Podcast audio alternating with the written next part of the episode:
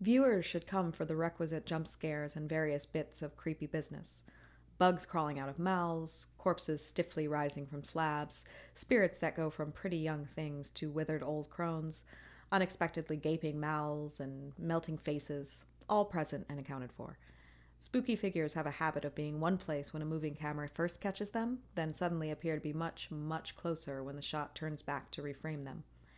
Two of the more distinguishable ghosts, a J horror chic woman known as the Bent Neck Lady, and a lanky floating ghoul with a cane, are genuinely unsettling. Pregnant women may want to skip the final installment. People with bum tickers may want to bypass the series' back half entirely. But the inventory of tried and true horror tropes are being used to more sinister ends than just the art of the boo. As a genre exercise, The Haunting of Hill House is a better than decent stab at a supernatural story, the equivalent of a well executed, if slightly overlong, bass solo. As a tale of what happens when the ties that bind are the same ones that gag you and scar you and occasionally strangle you to death, it's absolutely terrifying.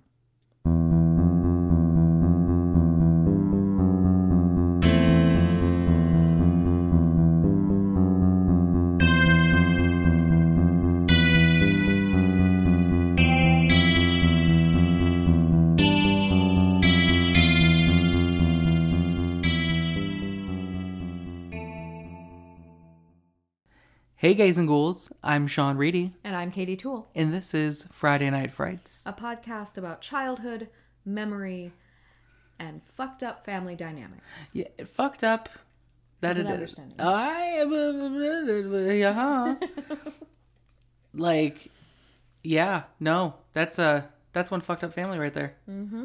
Mm-hmm. It's very all of a sudden, but yeah, it's it's from then on out that they are fucked. Yeah, I think that's actually one of the most heartbreaking things about it, and one of the things that they did really well mm-hmm. was establish that they were actually very happy before they got to the house. Yep. Like, I mm-hmm. think that if they had been fucked up and the house just sort of like fed on their fucked upness, I mean, they weren't perfect, mm-hmm.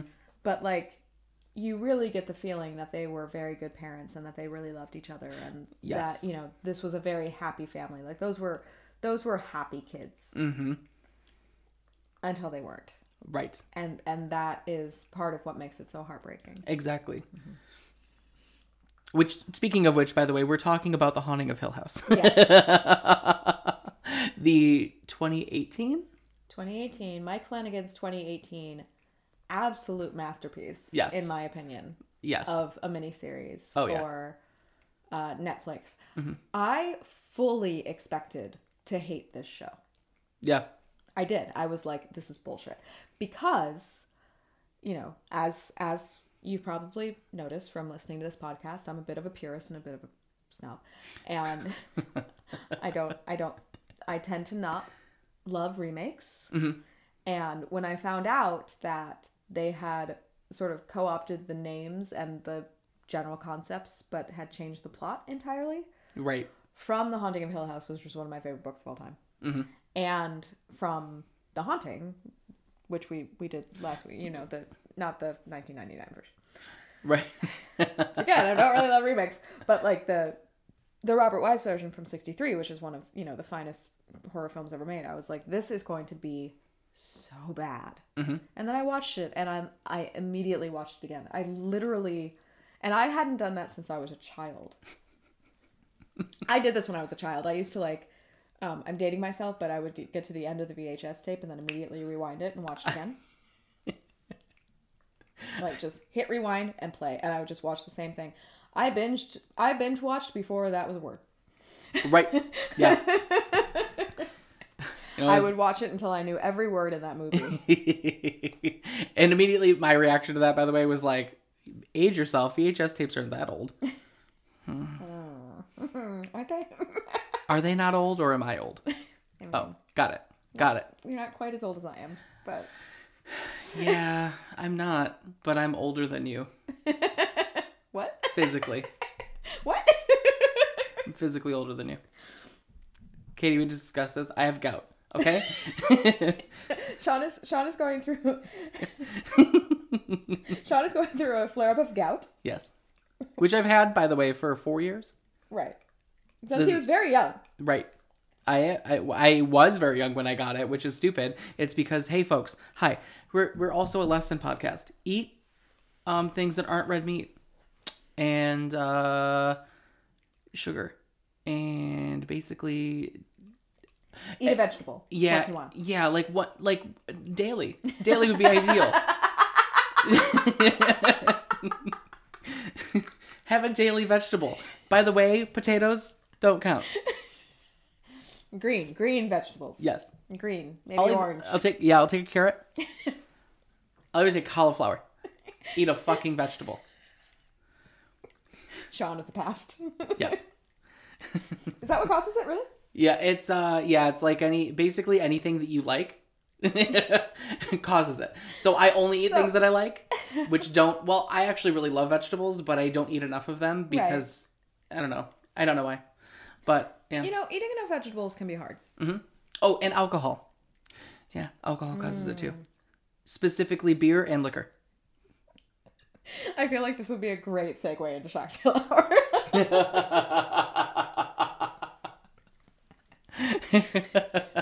like speaking of Yep. um, but yeah. Anyway, so I I did I I like I'm I watched this and then I I cried more than once and I immediately watched it again. Yeah. Like It's it's beautiful. it's. I wish that I did that. I wish that I watched it again. It just it ended up taking me a while to get through it and Mm-hmm. not because it, like I thought it was incredible. It just I'm like it's 10 hours. You It's know? a long time. it's I don't have 10 hours to just sit there. Yeah. I'm not saying that you did, but Right. like I just didn't I can't. I can't. Right. I think I did it. I I think I watched it over a weekend. Yeah. Um, when I when I you know had a job where I had the weekend off, so I, Right. was- I like had a whole weekend and I watched it once and then I watched it again. well, okay. So my thing was that I had heard once I start like when I was about halfway through it, and I started doing my like you know crazy deep dive into something that I was now obsessed with, Right. which is a thing I, that I do, hence podcasting. Hi. Um, I mean, it's in our nature. Right. Um, I found out about the hidden ghosts. Mm-hmm. And so then, once I knew about the hidden ghosts, I had to go back and watch it again and find every single one of those fuckers. Okay, so I am glad that you brought that up because I am apparently like blind. Cuz I saw like maybe 3 that I didn't see the first time that I watched this. They are incredibly well hidden. Yes. And it's such a brilliant move. Mhm. Because I think I think Flanagan actually spoke to this. Like he he wasn't trying he wasn't trying to make them explicit. They were hidden on purpose. And it was just so it was to recreate that feeling you get when you think you see something out of the corner of your eye, Yes. right? And you're kind of like, "Oh, there's nothing there." Right? But to do that with the show, there there's one that I see every time. But even knowing where most of them are, Mhm. I have to look for them. Yeah. Like I have to know they're there and I have to look for them. It's just to create this feeling of being watched and so that if you do notice them, it catches you off guard. Well, I, what's funny is so we're as we do in every single episode, we play whatever we're talking about in the background, right? Right. We're Um, watching it right now. Um, we we may or may not have, be already on episode three, which is fine. We're, it's fine. Everything's We've been fine. staring at it for the last three hours. Uh-huh. It's great. It's great. Um, and I already noticed one that I didn't see before. Right. Yeah. In the first just sort of like and and it is jarring. Yeah. When you do see them, you're like, oh right. Mhm. Even if you know they're there. Right. Um. So yeah, So what's the one that you see every single time? the one that I see every single time is when they find the body in the basement. When they find um what? Crane's body in the basement. The Not woman's Crane. face in the background. Wi- William uh, Hill's body. Yes. And like they when they do the reverse shot from the body back to like you know Hugh and Dudley and the cop. Uh huh. There's a woman standing I did. behind the cop with like her hand, and it's the hand that you that's really noticeable for me Right. because it's like a pretty big hand. It's like you know almost bright white. hmm Um, that's the one that I can see every time. I did spot that. I didn't spot it the first time that I watched it, but I did spot her this time. Yeah. And I and I and it was like, and I rewound it. Right. So, You're like, wait, I was did I just did- see? I Because did, you do. You have this feeling of like, wait, did I just see that?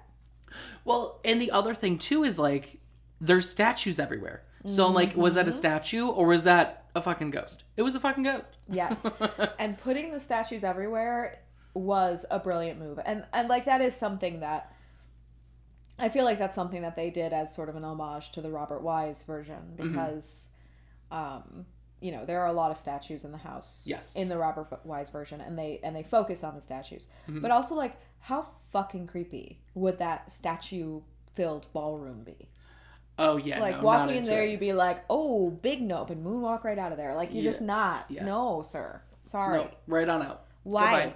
why is this hmm. happening right now? No, not into it. Not a fan. Not my design. No. No, no. although again let's be clear if i walked into a house like this i'd be like oh Oh yeah, because Yes. right because high ghosts, ghost fucking everywhere. You know there's ghosts in this house. right yeah. Even if no one's died in that fucking, there's ghosts here. right It like came with the wood. ghosts have traveled Yes, they're like oh this place looks nice and they just settle right in they were bought like an appliance. I'll They take were- the stove, the microwave, and 17 ghosts. they were installed Fresh from IKEA. God, they had to come. The installers had to come th- back three times because you know the ghost receptacle wasn't the right size, and it's, it was a nightmare. A travesty. I think honestly, my favorite thing about this whole show Mhm. is the level of nuance. Yes. Like, and and this is this is I feel like harkening back to the haunting. Mhm. Like I feel like this is sort of in the spirit of the 1963 version in that like there is this lo- level of subtlety and nuance that was completely absent from the 1999 version but like does you know because you, you kind of think like well why did he do this Right. like why did he use this novel as a framework for the story that is nothing like the novel Right. right but it's just the the the overall feel of it Yeah. like see there's one right there see her? I did. Uh, see, and that's okay. Yeah, in the background, just creeping around the corner. Yeah, which is awesome because like they don't see the ghosts, and I think that's what I love about it too is that they're they're clearly in plain sight to everyone in the house. yep We're the only one that see them. That see them. Yeah. Right we have we have an extra level of perception above the characters in the show. Yes. but they you know but they do that in a very sort of like gentle way. Hmm right? And it's great because then that leads you to question like how much of it are they seeing? Like there are scenes where there are scenes where it's very clear that the character on the screen is looking at the ghost and they see the ghost they're interacting with the ghost Yes. but then there are other times where they're just kind of like mildly creeped out Mhm. or they're just like walking along Yes. and you're like did you see that Like there was a a, a guy there's a full person there. right there you know like how much of this are you seeing No, ex- exactly. Yeah, it's it's it's a really interesting full it uh, it is a fully executed concept mm-hmm. that Mike Flanagan like massively expanded on. right And yes it- because like you have this you have all of these connections being made that it almost is like you almost need to watch it a second time You do. No, Like- I thoroughly recommend watching it a second time. yeah if you've only seen it once or if you're watching for the first time just just go ahead like maybe take a breath after maybe don't start it immediately after like i did but Yeah. maybe take a breath but like you will notice things and you'll be like oh my god that's tied in to six episodes from now Yes. Yep.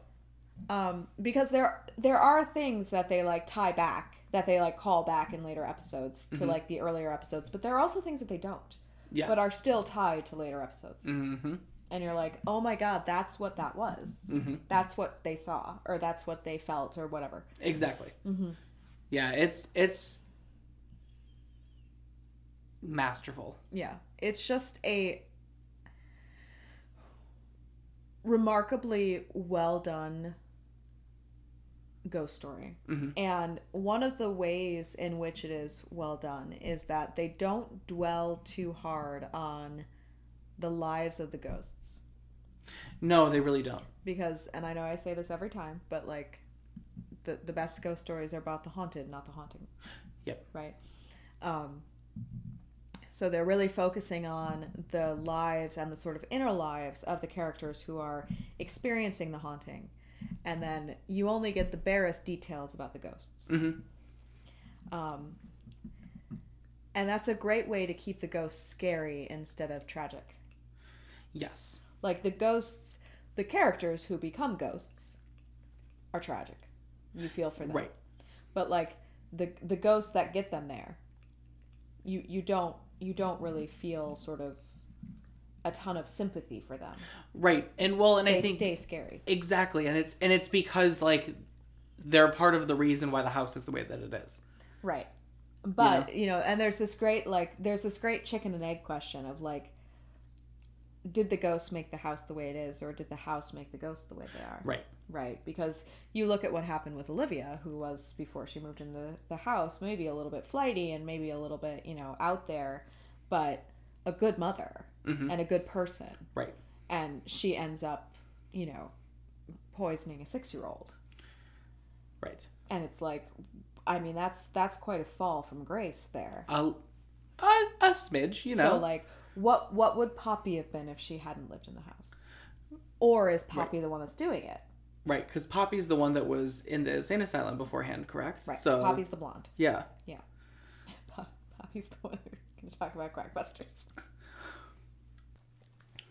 But before we get into all of that, even though we're already diving in, right. And- it's hard not to. And right. Also, like, this is probably the most convoluted pop- plot we've ever done. So uh, yes. So so it's either going to be a very long episode or we're going to have to gloss a little bit. a little bit. Um, and while it is not a gout remedy, um, sure. uh, yeah, It is, in fact, Shocktail Hour.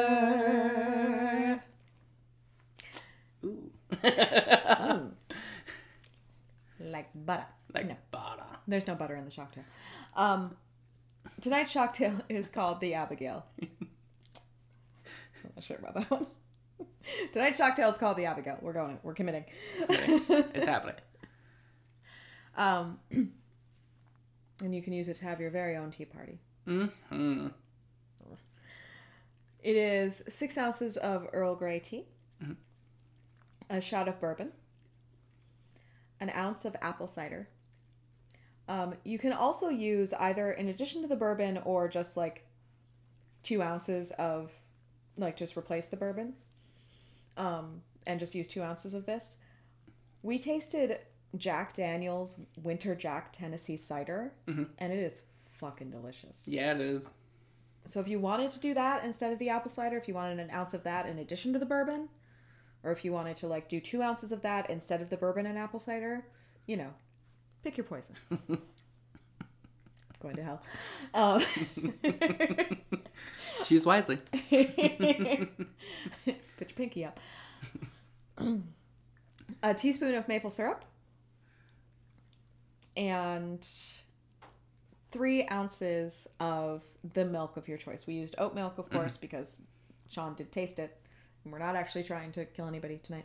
Um, but Not not intentionally. um, but you know, whatever you like. Was that everything? Tea, bourbon, apple cider, maple syrup, milk. Yes. yeah, that's all of it. Uh, served warm, of course. Yes. and it is it is comforting it is delicious it is like coming home It really is. it's like that porch light flashing twice and it's like mm, bourbon bourbon tea Warm bourbon tea. yum Yum. Oh, yes. Once I'm feeling better, I will be drinking multiples of these because Oh, yeah, I it's mean, this it's is- tasty. this is going to be my go-to winter drink i think Yeah. Yeah, you done you done good. okay we could just we could just like make the shocktail drinking liquor straight out of a bottle like Theo does many times throughout the show. I mean, I was half tempted to recommend it. right. You want to do that instead. Wasn't she option. drinking? Wasn't? Didn't she say she was out of vodka though? I don't want to drink straight vodka. I mean, I'm not 16. I think you'll notice if you go through the episodes, we have maybe two drinks that have vodka in them at all. Yeah. um, we're not a fan. Clearly. so, The Haunting of Hill House, again, is wildly different than the plot of the actual novel or of it, either of the other movies. Mm-hmm. Um, it is the story of the Crane family. Mhm. This time they did not build the house. The house was built by a family called the Hills, which makes more sense. It it does make more sense. I mean, yeah, yeah, yep.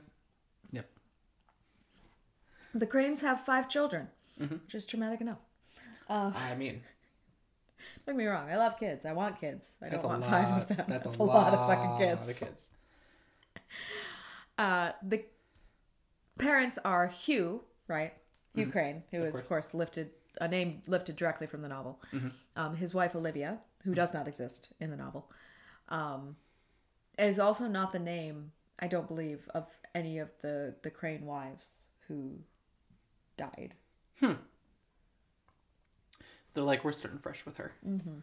She is just her own character. Mm-hmm. And then the children are a mixture of names from the novel and new names. Yes. Right. Uh, the oldest is Stephen. Mm-hmm. Then there's Shirley, and yes, she is named after Shirley Jackson, and it is not a coincidence that she is the mortician, right? And the the one that is sort of uh the one that sort of deals in the liminal space between the living and the dead. It's not a coincidence they named that character Shirley. Right. Um, and then the younger children are the ones that are named after characters from the novel. So Yes. Theodora is a psychic is a psychic lesbian like she is in all of the others. Yep. Or a psychic queer woman, I suppose I should say, because she was bisexual in the 1999 one. Right. Um, I think she's bisexual in this too, technically. I think. yeah. Well, yes and no. I don't know. I mean, yeah. I mean, you know, you don't You don't really know. you don't really know. She never says it out loud. Like, yes, because there's the whole. You mean the whole episode with Kevin? Yeah. But she like makes it very clear That she didn't see him. that it wasn't about being attracted to him. Yeah. So, you know, if if she is bisexual in this one, which it's totally fine if she is, but if she is, then she's she's sort of more toward the lesbian end of that spectrum. Yes. You know, she yeah. primarily dates women, mm-hmm. might also be attracted to men, but you're not exactly sure because she's sort of like, listen, no. Mhm. But it's also her sister's husband, so she's you know Right. making denials for more than one reason. Um, and then Luke and Nell, who are twins, right?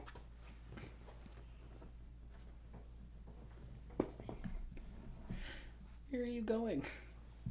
Where are you going? that can't be comfortable. Okay. That's fine. Go ahead. You lay there. I know. Goodness boy. You are. Um,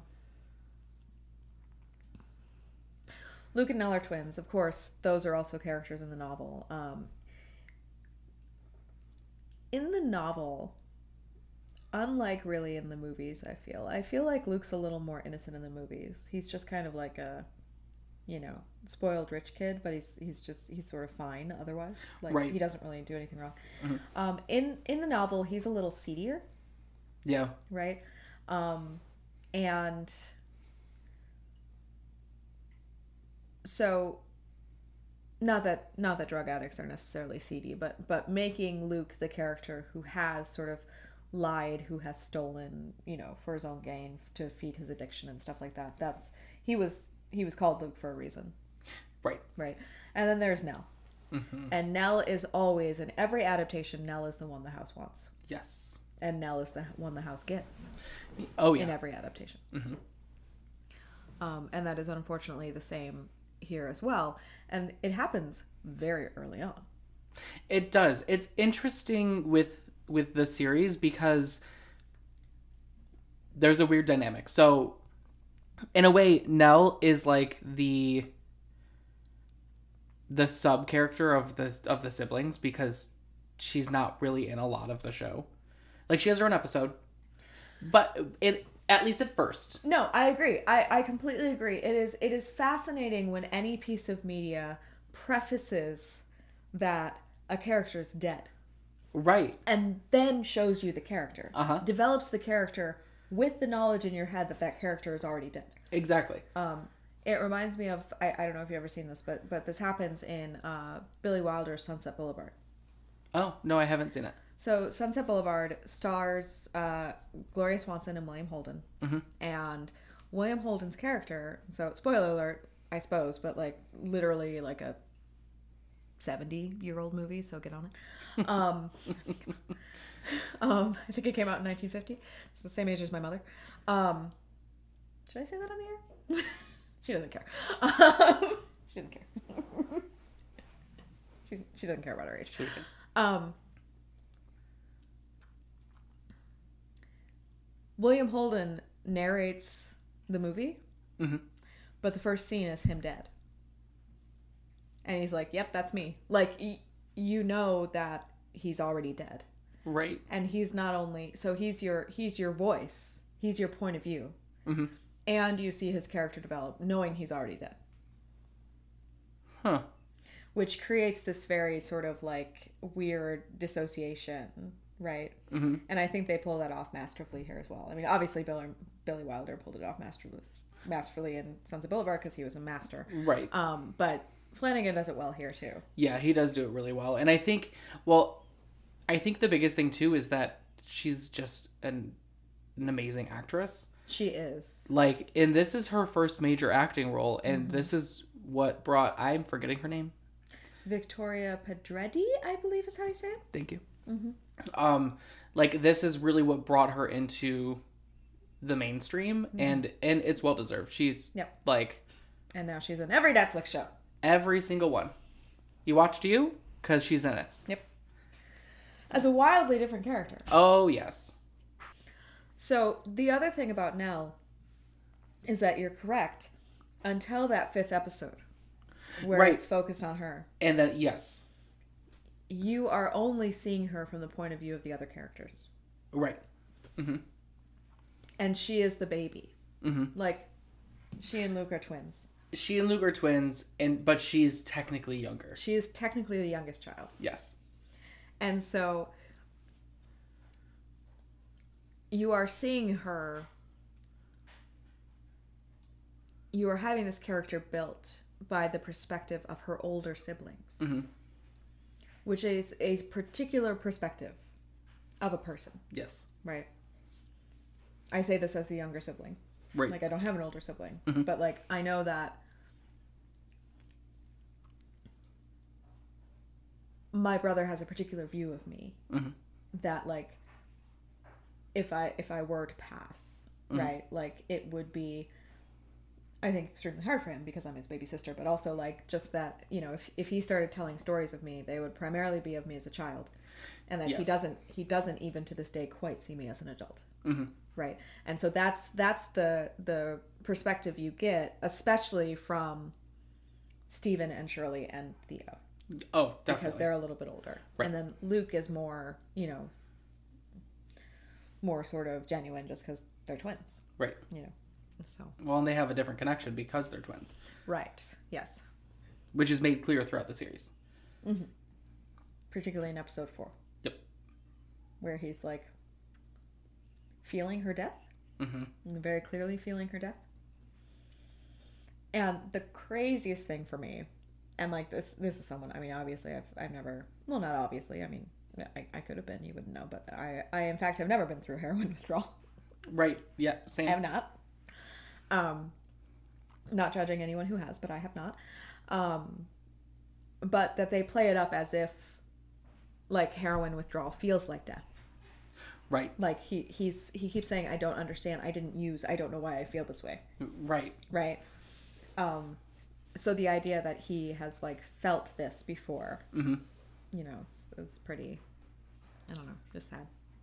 Well, and I think I think the biggest difference is that like with the I know I've never read the novel, mm-hmm. but like with the the movie, like there are the main characters, but Nell is the main character of them. I feel like in like in the original Haunting. Oh, that's true. Yes. With this, I think it's in a way she is. She is a standalone character. Nell is an idea in this. Yes. Like mm-hmm. Every single one of the siblings are the main characters. Mm-hmm. And they all have an equal role throughout the film. Or throughout Right. the film. Throughout the I mean, you could you can almost call this a film that's just 10 hours long. But It's very cinematic Yes. TV show for sure. But um but you no, they they are all truly the main characters of the series. Mhm. So it's it's an interesting dynamic twist, but I like that they like made her stand out in her own way towards the end. Right. Yeah, I think I think once you learn that she is the bent neck lady, Uh-huh. she comes to the fore a bit more. Oh yeah. But for the first half of this, she really is an idea because she dies in the first episode and and they're all dealing with her death, Exactly. right? And so it's all their memories of her. And and you're not seeing anything from her point of view. You're only seeing their memories of her. Mhm. Right? Um but you are absolutely right. Like in the 1963 version of The Haunting, a significant portion of that film is just us looking at Nell while her voiceover plays. Yeah. Like Yep. she is your point of view character. Mhm. And in this, she is what is being viewed by these multiple points of view. Mhm. Um, but yeah, we actually start with Stephen, um, in the first episode. So it goes it goes by by birth order. Yes. The first episode's about Stephen, the second episode's about Shirley, the third episode's about Theo, the fourth episode is about Luke, and the fifth episode is about Nellie. Right. And then six through ten, they're all kind of mixed together. Mm-hmm. Because even adult Nell, adult Nell in everyone else's episodes, still acts like a child, and this speaks to Victoria Pedretti's skills Mhm. Mhm. because she acts like a child as an adult in everybody else's episode. Mhm. And it's only when whoop, and it's only when she gets to her own episode, the ne- Bent Neck Lady episode, that you you see like the the true depth and nuance of that character, Oh, absolutely. right? But like in her interactions with her siblings, you can see that from their point of view, she's still the the baby sister, and she's still like a kid, Yeah. and that's how they see her, and that's how they perceive her actions. Yes. right. Mhm. And that's really like she really plays five different characters Yeah, she does. because she's just a little bit different for each one Mhm. you know um but yeah we start with stephen and i sh- i should so i should preface this my one complaint i fucking love this show Mhm. i have one complaint shirley jackson is probably top three finest horror novelists of all times Mhm. and you know she happens to be a woman and the opening paragraph of The Haunting of Hill House is probably the best opening of a horror novel of all time. And it's one of the best openings in literature, period. Mhm. In this, they attribute it to Stephen. Right. That it was. Like, I don't mind that Stephen's the writer. Like, Stephen could be the writer. It's fine. Who cares, right? Mhm. He He's writing more like, um, you know, kind of like true crime books, but they're about ghosts. Right. right like Yeah. he's writing ghost books but not Mhm. fiction right he's he's writing you know like i'm sure we've all read them i know i have like Mhm. the ghost of alcatraz or whatever he Right, even says he wrote one about alcatraz right Mhm. um, and he starts with writing about the haunted house that they lived in Mhm. as a way to make money because Right. he doesn't actually believe in it Mhm. but they specifically attribute the opening paragraph of the novel Haunting of Hill House to Stephen and and and make it into the opening of his you know autobiography about Hill House. Right. And that doesn't quite sit right with me. That they have taken the words of this great female novelist when it is it is so I mean, it, it doesn't feel right with me when anyone's words are, are attributed to someone else, but mm-hmm. especially in this case where they literally, they do literally have a character and they name Shirley. but Stephen's the writer, and Stephen's the one that wrote the opening to Hill House. Right. And I, I just, it's my one complaint. I just, I don't like it. And at the, every time I watch the first episode and he starts reciting it, I'm just like, motherfucker. Well, you know like what's you know what's funny though is the one sibling that has the biggest issue with him writing the book is Shirley. That is true, Sean. I don't know if they did that on purpose, but it's brilliant. I love it. I'm pretending they did it on purpose. Because she's like, motherfucker, that's my book. Right, right. My words. It's the ghost of Shirley Jackson being like, bitch, right. How fucking dare you? how dare you? See, I'm here to make you feel better. Thank you. I know it's not perfect, but it's at least a little No, that really is my one complaint. Yeah. No, and, and I completely understand and I agree. Like I do Like, I don't even mind that he was the writer. I don't mind that he wrote about Hill House. It's just specifically that they decided right to use to use her words and attribute them to him because it's not the only time either the um in the last episode when yeah. he's like i am home i i thought and i stopped at one earth thought i do believe that is also a line that's lifted directly from the novel and again they switch back to like oh he's writing this and it's like no he's not no he's not but he's also my least favorite character. he's kind of an asshole Yeah. he's kind of an asshole Yeah. He he has the least amount of depth to him. And I get that like part of that is because he didn't experience he didn't like he himself experienced the ghosts. well he didn't think he did He didn't right, he didn't think that he he, didn't did. believe it yeah Um but like I do think that he did have some growth, but I think that as a character he's a little bit bland.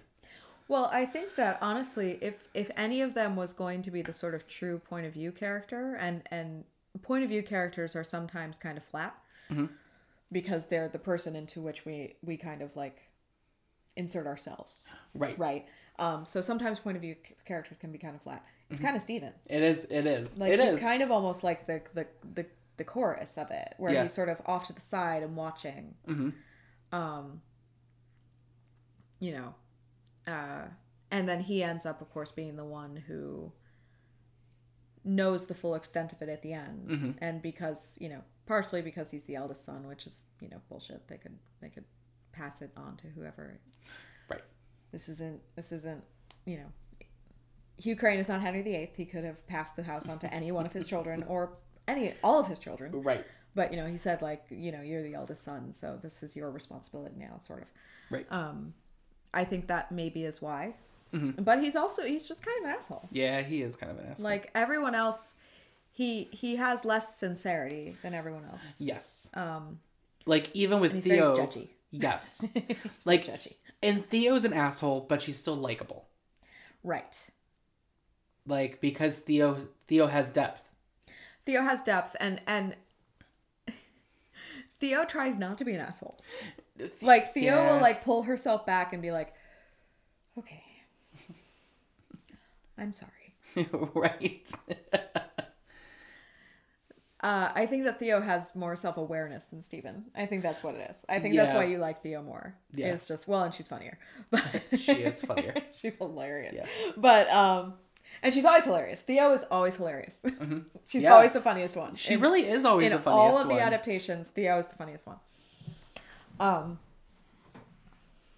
but yeah, so it starts with Steven. Uh, like I said, he writes ghost books for a living, Mm-hmm. uh, and he makes a very good living, even though he doesn't believe it. So he's kind of like a grifter. Mm-hmm. Um, but at the same time you get the feeling and here's where i think he does have have some depth is that he doesn't believe it. And he thinks that his mother was crazy and he thinks that his sisters are crazy and he thinks his brother's crazy he thinks his father's crazy. But i think another one. Did you find one? Background background background oh yeah yeah yeah yeah yeah yeah. It almost looks like the same one. Yeah, I feel like they show that one a few times actually. I mean, it's fair. They said they had like 100 ghosts. So, I mean, there's only so many. Or uh, like 100 times or whatever that they had, had ghosts show up. So, Mm-hmm. I feel like there's only so many that they can show. Well, and the whole conceit is that before they moved in, only the one family had lived there. Right. Like several generations of the one family, but still, how many people could be there? Right. Yeah. Unless again, we're like, you know, you know, after after factory installation of ghosts into the I bought them at IKEA. I told you. came in a box. I had to build it myself, but that's mm, lost, lost the arm. I had to call customer service. Was nightmare. Nightmare. the aura was dim. I just needed to. It's only twenty five bucks. you got up that. and they sent four extra pegs. I don't understand why. oh, that's kinky. that was unintentionally kinky. You're welcome. Hmm. So he gets a call from his sister now while he's on like a ghost investigation. Oh, I'm sorry. He doesn't believe in the ghosts, but you get the feeling that he kind of wants to. That Yes. while he is writing these books just for the money, mm-hmm. because that's, you know, sort of what he's become known for and it's it's made him a lot of money that he doesn't have to do the investigations. No, he doesn't. He could just listen to people's stories and rewrite them. Mm-hmm. Like the whole like trying to debunk it thing. I feel is a lot more about trying to prove to himself that what his family experienced wasn't real. Right. At the same time, like part of him is kind of hoping that he'll be proved wrong, Right. and that Yeah. you know, which of course he is in the end. Oh, yes. Very, very wrong. Very wrong. very wrong. Um, but he gets a call from his sister Nell, who we learn sort of slowly is very troubled. Mhm. And it takes us a while to figure out all the reasons why. And there are lots of fucking reasons. Yeah. I mean, Jesus. Um, and she's worried about you know the the brother Luke because he's he's you know a drug addict and she, well we don't know we don't know why she's worried in the first episode Right. right. Uh, Shirley also gets a call from Nell, but she doesn't answer. So Steve doesn't answer because he's talking to somebody w- with whom he's doing an investigation. Shirley doesn't answer because she's, you know, talking to someone about a funeral. Mhm. So both of them are dealing with death when they get that call from Nell, Yeah. right? Mhm. Um, she doesn't call Theo because they're not speaking. Right. We don't learn why until later. And she doesn't call Luke because she doesn't know where he is. Even though she really should because she took him to that rehab. Yes, but does he have a phone? He doesn't have a phone. That's true. Yeah, Steve, ha- he- Steve has to call the rehab just to Yeah. confirm that he's there. And Re- maybe she didn't think to do that And when because she he was in kind of distress. Well, right, and then when uh when Luke tries to call Steve to pick him up, he's on a payphone. Right. Yeah. So True. Um, so, and then she, as a last resort, calls her father. Mhm. As a last resort. Right. And you don't know why. Mhm. At first. Right. Right. You don't know why the father would be the last resort. Mhm. She doesn't call her aunt. Or at least we don't see her call her aunt. no, and I don't think I don't think she does. I don't think she does because the aunt doesn't know. Right. Like the aunt just shows up at the funeral. Mhm. Even though the aunt raised her. Right. But the aunt probably wouldn't be very receptive to talk of the bent neck lady. Well, and and you got to think like since she wasn't involved in the house at all, Mm-hmm. so like anything that they would probably they likely told her some things Right. that they experienced, but She would have then told them that it's not real because they're children. it's not real because they're children or that their father Right. you know put it into their heads or Right. you know because i mean you know, you, you get the feeling that there's quite a bit of animosity. You get the feeling that there was a little bit of animosity between Hugh and Janet before Olivia died, Yes. much less afterwards. Yep. Right. Um, so she calls her father. Her father answers the phone, Mhm. and she says, "Do you remember the bent neck lady?" And he's like, "Oh, red alert." I'm getting on a plane. He's in Florida for some reason. We never learn why. Sean and I were actually talking about this. You get like you get little vignettes of everybody's life, like in between the house and the present, Mhm. except for Hugh. Yeah, you just see that, it, and you. It's an, another thing. Like you just happen to catch that he happens to be in Florida. Right.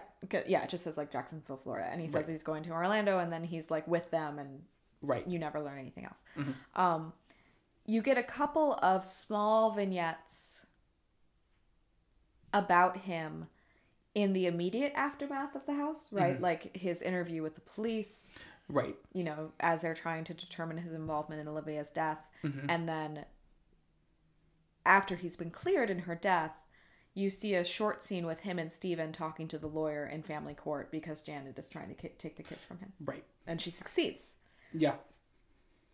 which is what you learn. Mm-hmm. You know, that part of the reason that he was the last resort and why they have such a strained relationship with him mm-hmm. is because they actually, he did actually lose custody of them. Right. and they grew up with their aunt, mm-hmm. their mother's sister, who no doubt was not very charitable in her description. And you can't blame her.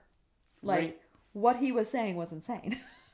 Right. like and by any by any normal metric, if somebody started talking like that, you'd be like, "You are crazy." yeah, and also her sister died. Right. So and like there's all you're crazy and my sister ended up dead. Right. So I'm taking these kids before you can hurt them. Right.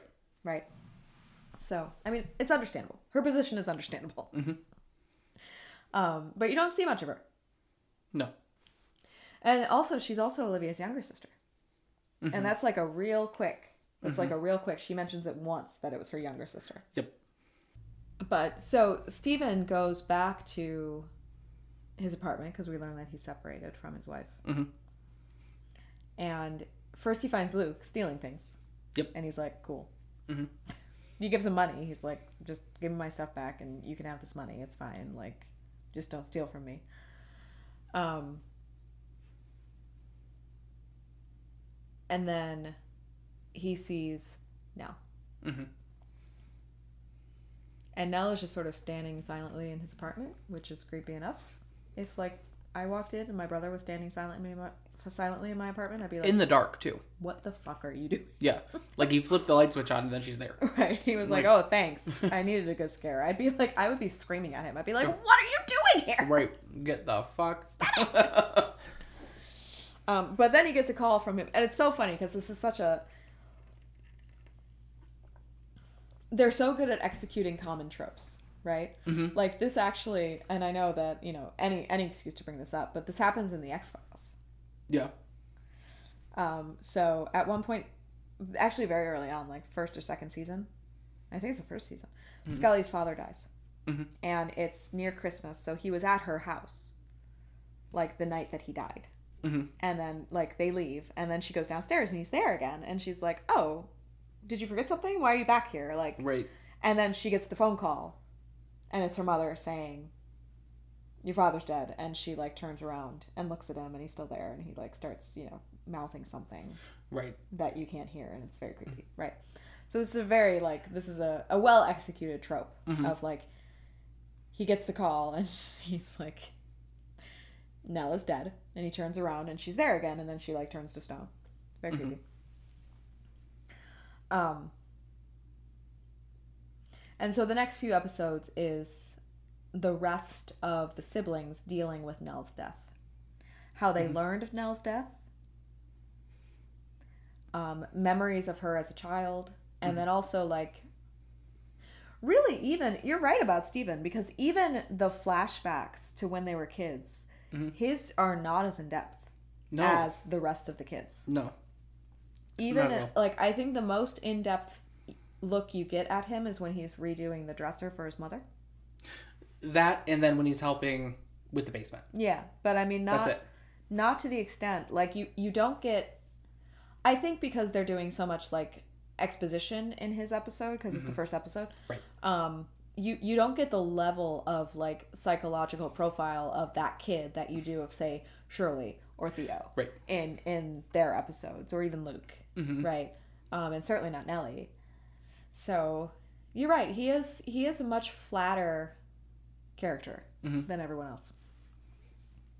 But I also think that you're right that like they they almost like They needed that character. they needed that character so you could put yourself in in his shoes. Right. Well, and, and he's the writer. Right. He's exactly. the one who's writing the story. Yeah. So yeah. Um. But yeah, so now Nellie is dead, Mhm. and over the next several episodes, you come to learn that while they were living in their house, living in the house, oh, and and Nellie ostensibly, ostensibly committed suicide. Right. She hung herself. Mhm. Um, as her mother had ostensibly committed suicide. Right.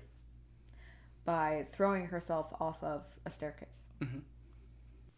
But yes, the rest of the first half of the show is us learning about the siblings, learning about their lo- learning about their most prominent memories of the house and sort of like key things that have happened to them since the house, and learning about their reaction to the death of their sister. Yes.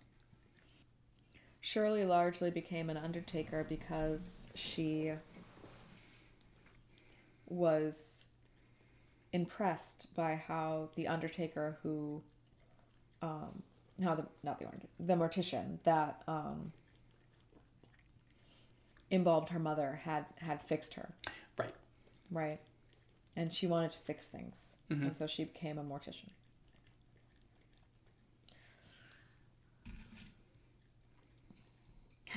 Theo became a psychologist largely because it's pretty easy for someone who can feel whatever you're feeling when she touches you. Yep. How does that make you feel? Touch. Mm-hmm. Oh, okay, got it. Yeah, yep, sure. Let me write down my little note. Mm-hmm. Which I love. I like. I. Th- I love the backstories of all the characters, of course, but Theo's might be one of my favorites because it it was a really interesting way to tie in uh child abuse Yeah. like in a different way Right. Yeah.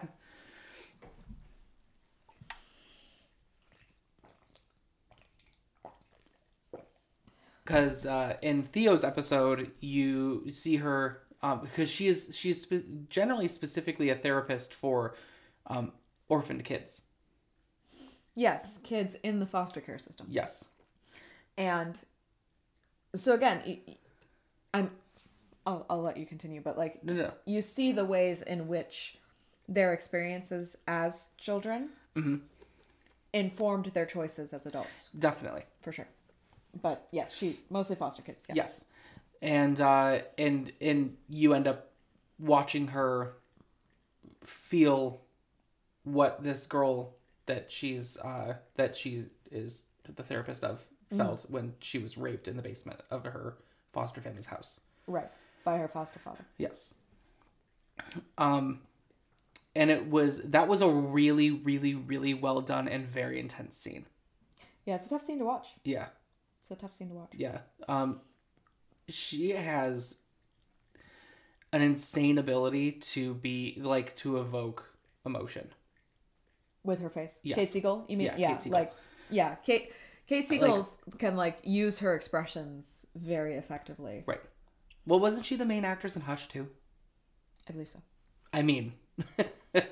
so I mean, probably because yeah. she's in everything right. that he does. But Right, exactly. but yes, I think she was. Yeah. So yeah, I mean, Theo doesn't talk much. No, she doesn't. When it, when she does, it's mostly it's a lot of one-liners and like a lot of sass. Right. Yeah. A lot But- of zingers, Yeah. but like a lot of her, a lot of her contributions to the scenes that she's in are with her face Yeah. and her expressions. Mm-hmm. She's a good crier too. Oh, she's a great crier. Whew. I love when Steve is like um describing them all and he describes Theo as a clenched fist with hair. it's like Yep. it's so true. Yeah, it's true. Um but yeah, in her episodes you see sort of like her discovering this power while she's in the house. Yes. and it's sort of like it's kind of this like back and forth of very often in sort of any kind of of media or literature where a child has powers right around the age of like 8 to 12 like at the very beginning of puberty Right. they discover it mm-hmm. but it's also like is it that or is it just the influence of the house Right. but she still had it after she left the house Well, and there was a conversation that she had with with. Olivia, Yeah. right, where Olivia like implied that she herself was a little bit psychic and that her mother had been too. Yes. So like really the worst possible family Yep. To move into this to house. move into this house because like they all had these they had these sort of like extrasensory uh sensitivities Yes. to the paranormal and here they are Mm-hmm. Right. in like you know paranormal soup yes. Good soup. good soup no soup for you to Steven they were like no soup for you No. No. No. except he was Yep.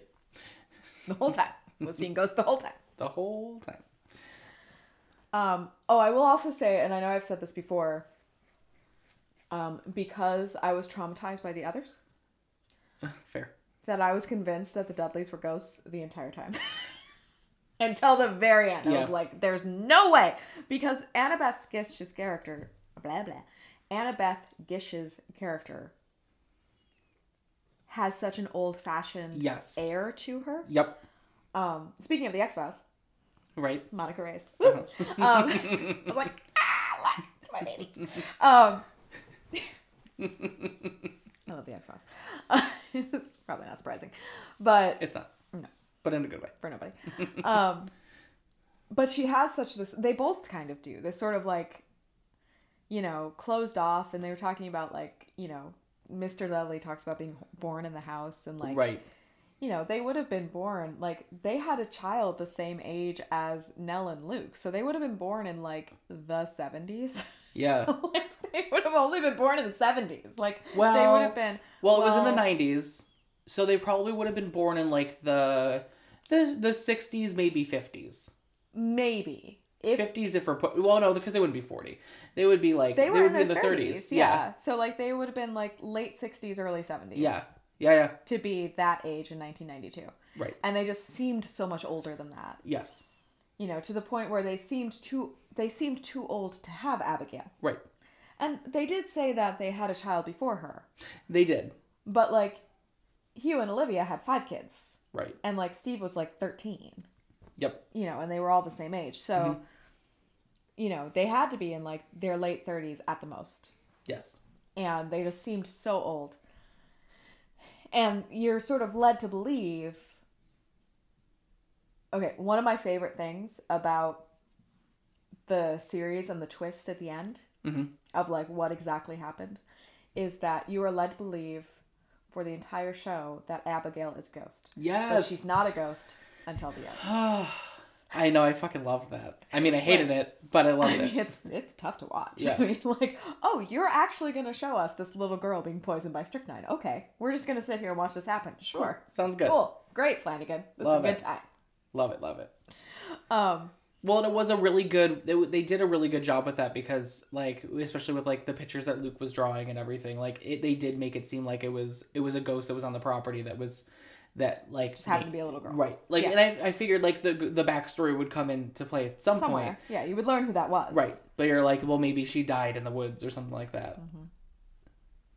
But she was buried out there. She was buried out there. Well, near the in in her favorite garden by the Right, but when Luke was seeing her, 100% real little girl, yeah, yep, like just sneaking out of the house. just sneaking out of the house and just dressed in an old fashioned manner because they were keeping her hidden and they were just like dressing her in a hand me downs. Yes.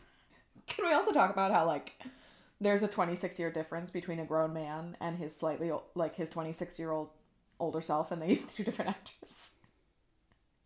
And they look like, don't get me wrong, they look alike, but like, you know, again, you wouldn't need let's go back to my mother. Like you wouldn't need a different actor from like no. my mother in 1992 to what she looked like now. Right. You might have to put a little makeup on her. Mhm. but it's two completely different actors. Yeah, I know. I was I was trying to figure it out because I knew that like Like I knew. um Timothy Hutton, Think no, the other one. the other one, right? Which is who- the one was in ET. Uh, Henry Thomas. Henry Thomas. Jesus. So yeah, the younger one. Like The I knew younger that he was wearing uh contacts. Right, ridiculous contacts. Yeah, they were a little too intense. Like Timothy Hutton's eyes don't look like that. No, like yeah, they're blue. They're not that blue. no. Like it made him look almost sinister. Yes. Like, Like- his eyes. Like he looked weird. Yeah. Like Timothy Hutton, normal blue eyes. Right, normal blue-eyed man. Henry Thomas in the contacts. they were you like look like you're cerulean. possessed. Yeah. I'm like, what are we doing here? But it's But yeah, fine. if you if you did not know that, actually, the the younger Hugh Crane, the the the father in the flashback scenes, Mhm. was Elliot in ET. Yes. Yep. Sure was. name is Henry Thomas. Mhm. Um. But yeah, So, just to kind of give a maybe a brief run through of like the the other siblings, Mm-hmm. just to give them like the what they can do or whatever, and then like what what's happened to them. So like, so we already talked about Stephen, Stephen, and we talked about Theo. and we talked about Theo, um, and we kind of talked we talked about Shirley kind of too.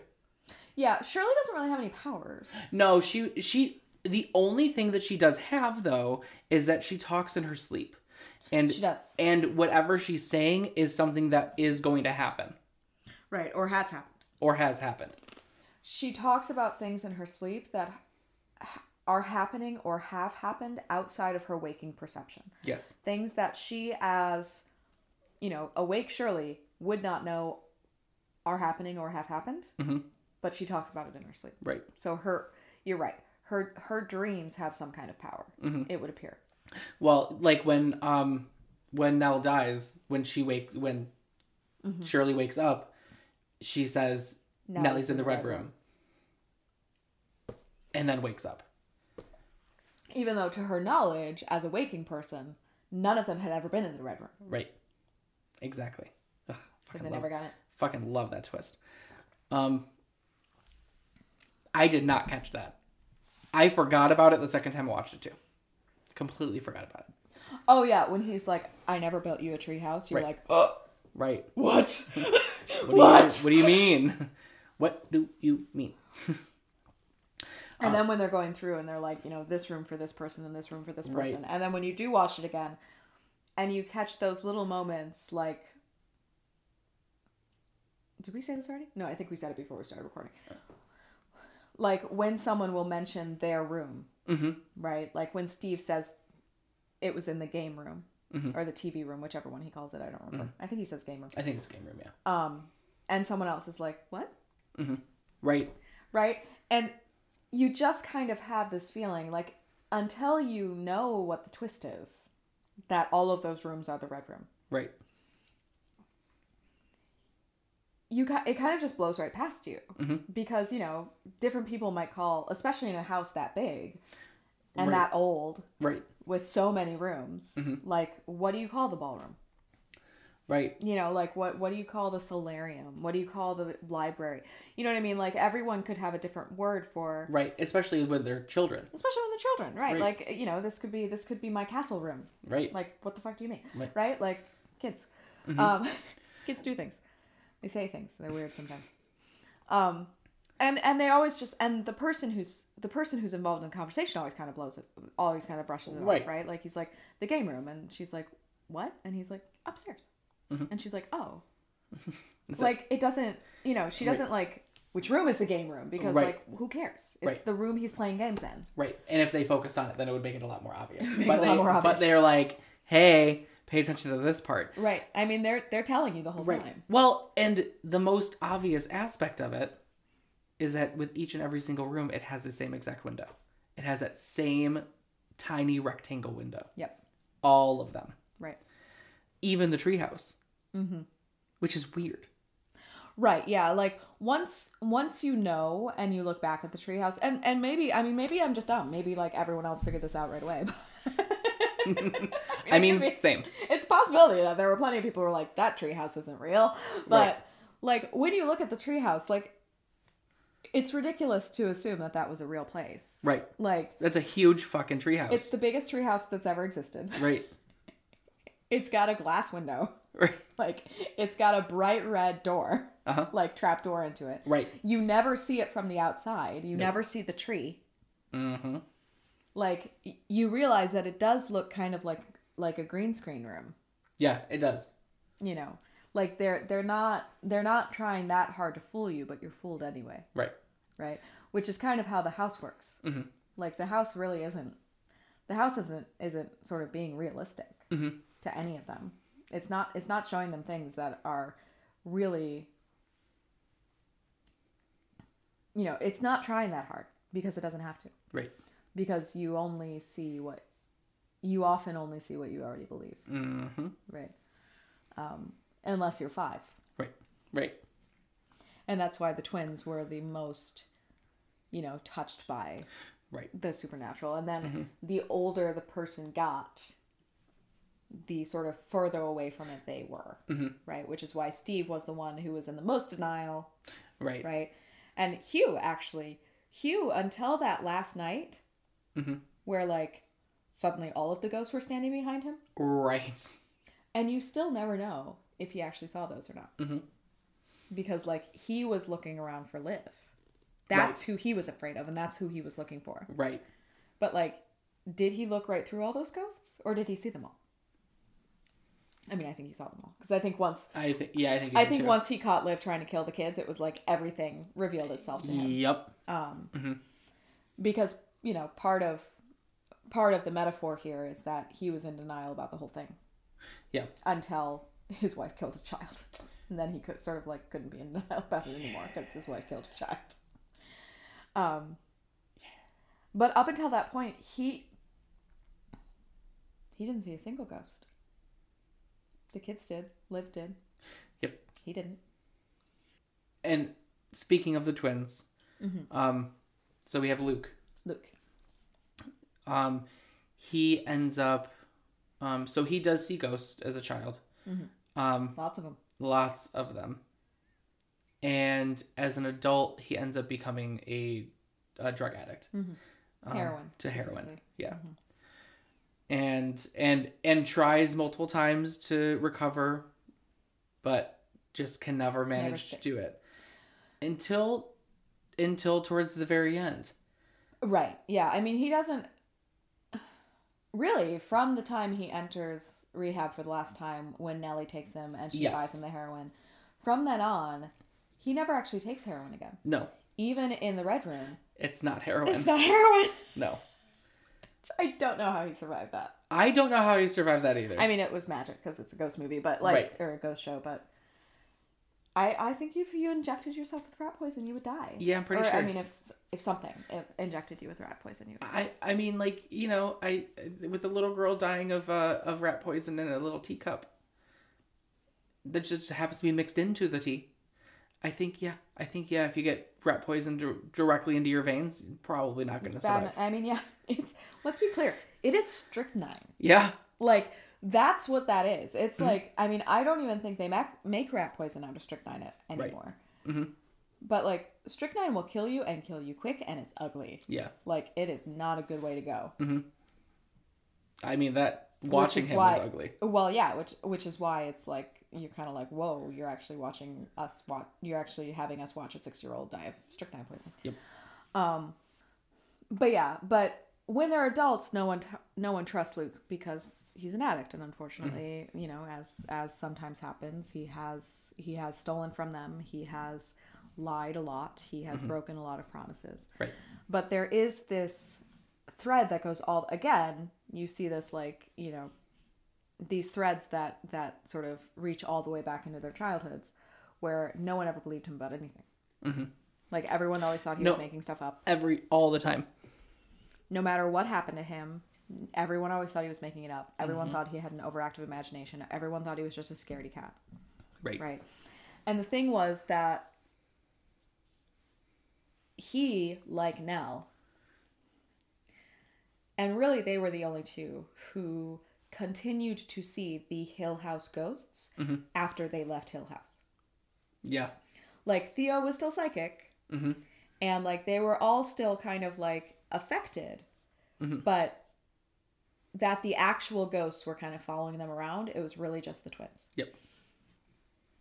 And what you find out about Luke is that every time he tried to get sober, he started seeing the ghosts again. Mm-hmm. And being deliriously high on heroin made the ghosts go away, Right. which makes sense. Um, Which is interesting because you think it, you would think the opposite. you would, except these ghosts are real. Exactly. Like if they were hallucinations, you would think it was the opposite. Right. But they're not. But these ghosts are real. He's escaping his reality. Right. Which is you know, kind of what drugs are for. For. But But yes, so you go through all of these different uh you go through all of these different point of views and and again, they are almost they are almost building they're almost building an outline of Nell Yeah. That doesn't get mm-hmm. filled in until you get to her episode. Mm-hmm. And the one thing that you do know about Nell is that she repeatedly, as a child and as an adult, mm-hmm. suffer. Well, a that she's you know if if you're talking about this as not a ghost thing and like a real thing, that she suffered from sleep paralysis. Yes.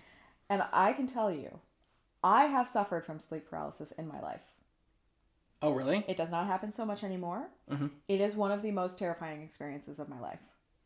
Like I, I, you know, I have seen things walking out of closets. I have seen. Um, I saw a giant plant that kind of looked like Audrey II once coming at me.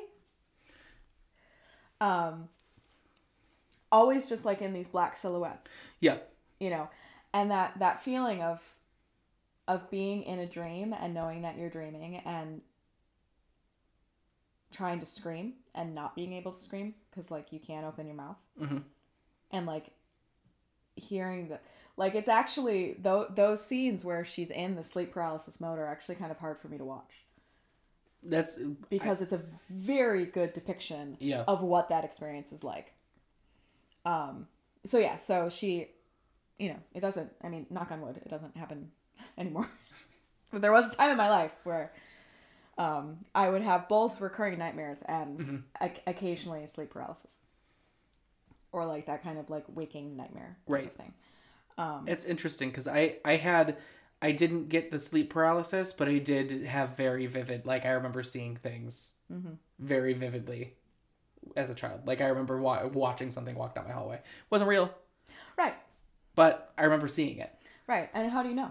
How do you how do you tell as Right. a child? How do you tell what is real and what is not? Right. right? Um, this was actually I was an adult. Oh, interesting. I was an adult when this was happening, so like I I knew it wasn't real, Mhm. but it sure as fuck felt real. Right. And like I had, and the paralysis is so creepy. Like, um, I had a uh, I had an episode once where I was it was when I was I was I was you know not with my I was not with my current fiance. This was a long time ago. I was with an ex, but we were laying in bed and in my dream I turned to her and it wasn't her anymore. It was like a person like kind of a shadow person with a white mask on. Weird. And that person that person had their arm over me Mhm. like as if we were cuddling. Right. But they were kind of like almost like a dummy, right? Like they were kind of like not quite alive. Mhm. And I was like, "Let me up, let me up." Like Mm-hmm. in the dream, I was like, "Let me up," and I couldn't get up. And like Right. what I realized later was that it was because I was in a sleep paralysis Right. episode, right? Like that I couldn't move because I couldn't move. Right. But like that, my mind actually inserted something into the dream that was keeping me from moving, Right. and it was scary as fuck. Yeah, I bet. Yeah, no, that sounds like a bad real time. Scary. And I used to.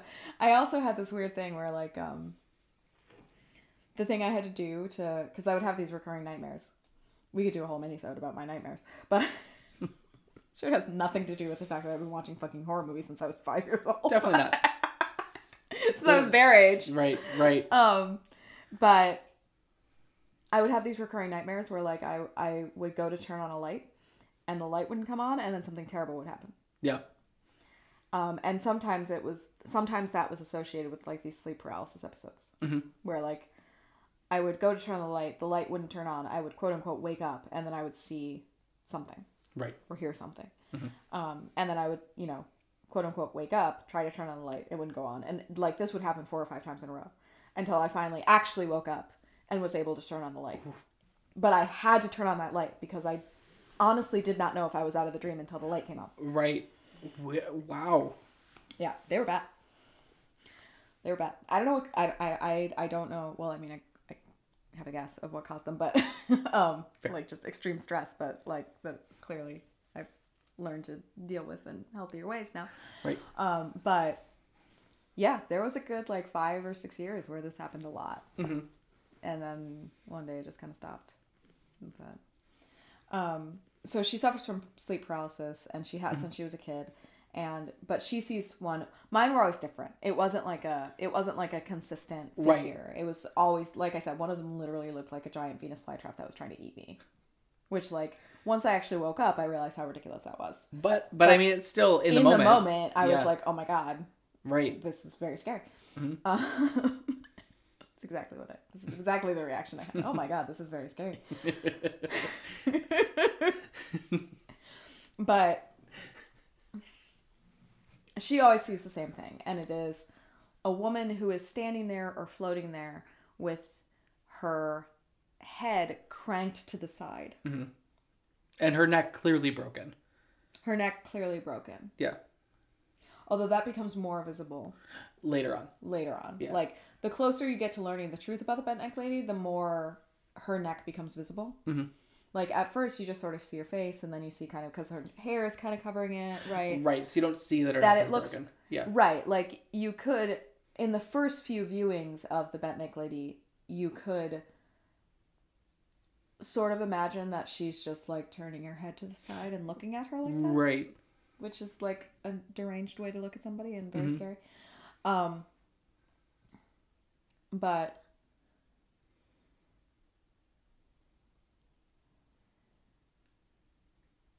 she finally seeks treatment, like actual treatment for her sleep paralysis.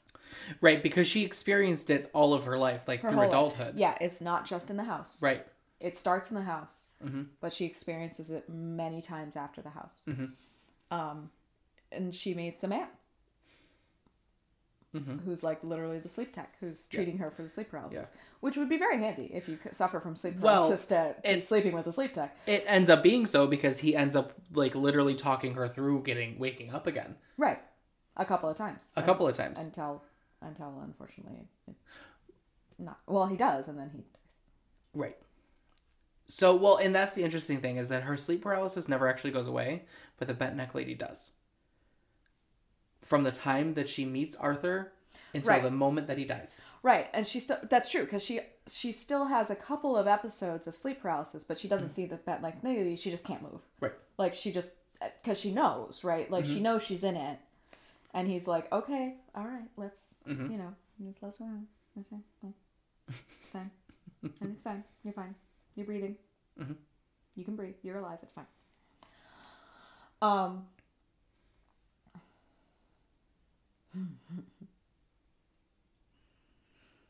But yes, she meets Arthur Vance, which is how Eleanor Crane becomes Eleanor Vance, Right. which is the name of her character in the novel and the other movies. Right. Um, so she meets this man. They fall in love. Mhm. It sounds like you know her life is is going to improve, and like some of these nightmares that she's had are going like he's helping her through it, and that she's going to have this beautiful life. Mhm. The song that plays at their wedding Mhm. is such a gorgeous song, and I will forever associate it with this show. Mhm. And like it's it's not at all a sad song, Right. but if I hear it outside of this show, It's it yeah. registers as a sad song to Right. me, even though it's like a very romantic song. right. Because she's so happy, she marries him. They're they're doing great. They've they're still in their honeymoon phase. I mean, what does it say? Like they've been married for I think eight months. Yeah, it was like eight months. Yeah, Yeah. I think it says like eight months later. Um, and she has an episode of sleep paralysis, and he's like, "Hold on, I'm gonna turn on the light."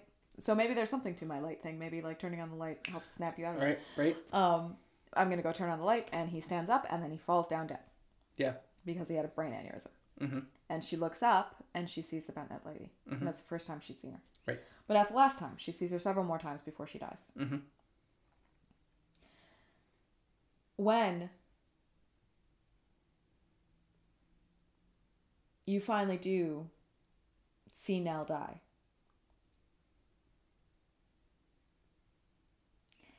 And you learn that it was kind of a suicide.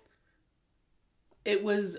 I feel like it was a, a suicide in the same way Olivia's was. Olivia's was. Like Right. it looks like a suicide because no one actually physically touched her. Right. Technically, But the house made her do it. yes.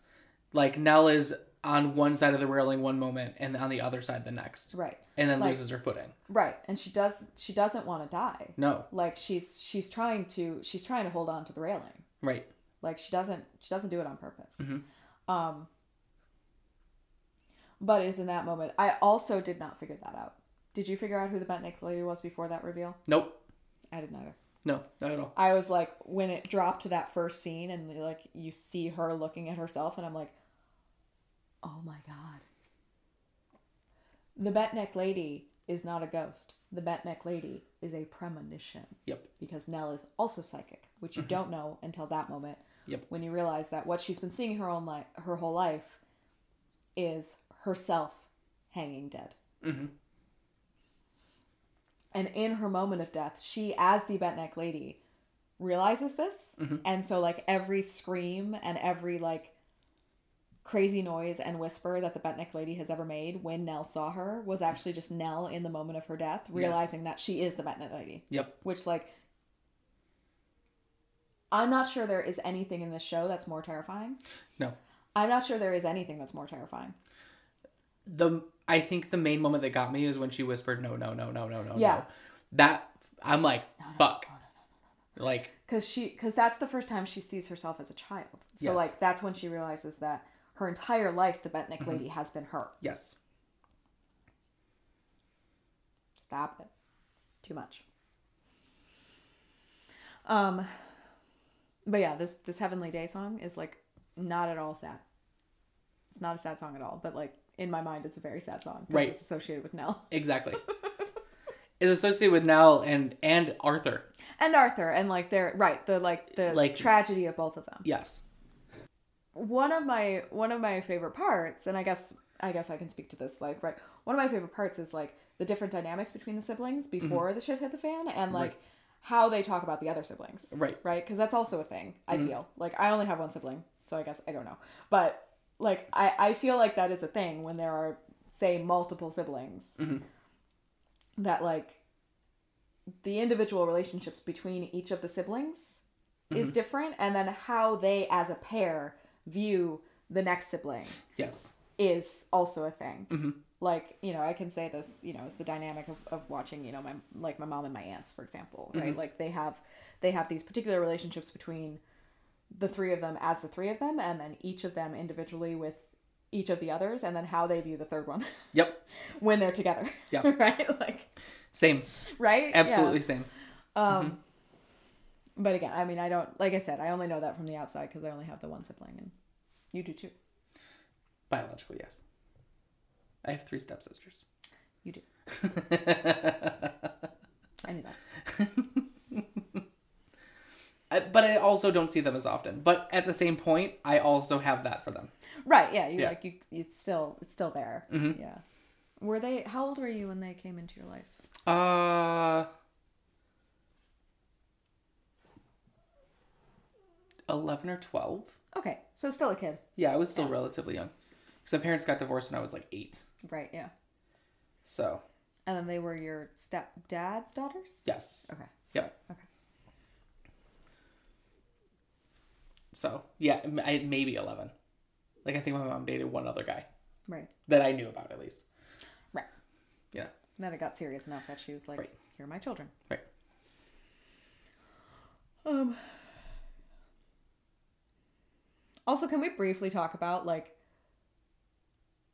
Arthur's death gets me because like the way that actor like played that Oh God. Is actually really terrifying. Like Yes. the idea that you can just be like dope dope dope dead is like really scary. Yes. scarier than I mean scarier than anything like ghosty that happens in, Well- in the show. And it's one thing to like talk about a brain aneurysm because Right. it's so quick. Right. it looks incredibly fucking painful. It does. And also, his head whips to the side, Uh huh. right? So, Yep. like, he all of a sudden has a bent neck Right. As well. Mm-hmm. Here's a question Do we think that Nell and Luke remembered the night in the Red Room with the tea? I think that they didn't. I don't think that they did either. Or I they don't, thought it was a nightmare. or they just repressed it. Right. I think that I think that they just straight up repressed it because they remembered it once it, they like re-experienced it, right. but I think that they did block it out.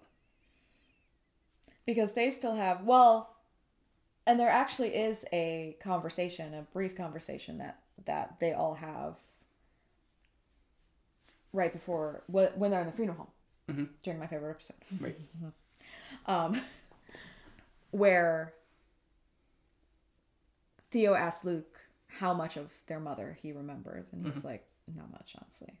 Right. Right. Um, and that I I think that Luke believes that Abigail was a ghost the whole time. Yeah. The reason I asked that is because in the in Nellie's episode, Mhm. um, you see that she finds the the tea set with the cup of stars, which is the tea set that, you know, is involved when Olivia is trying to kill them, Right. and she kills Abigail. Uh, and then when she's an adult, she's drinking out of a coffee mug that has stars on it. And you would think that if she remembered that, she would not buy a coffee mug that had stars on it. Right. Right. That it still, she still has like fond memories of that tea set. Right. So I'm thinking they must not remember what was happening there. Right. Or they didn't understand it because they were too little. Yeah, I mean they were very young, so Yeah. I like I think that I think that it's most likely that they just don't they don't remember. Right. It's they were Yeah. just too young for it. And and I think they were too young and and automatically repressed it I mean, yeah, because it's yeah. pretty traumatic. But yes, so we learned that Nellie has has actually been having premonitions all of her life, and that the bent neck lady is not in fact a ghost; it's a premonition Exactly. Of her own death, Mhm. which is just very sad. Just very sad character. Yes. Um. Well, and then it, and it's like you you get this full story of Nell, Mm-hmm. and it's heartbreaking, and then they're like, "Hey, you want to see something worse? Her funeral."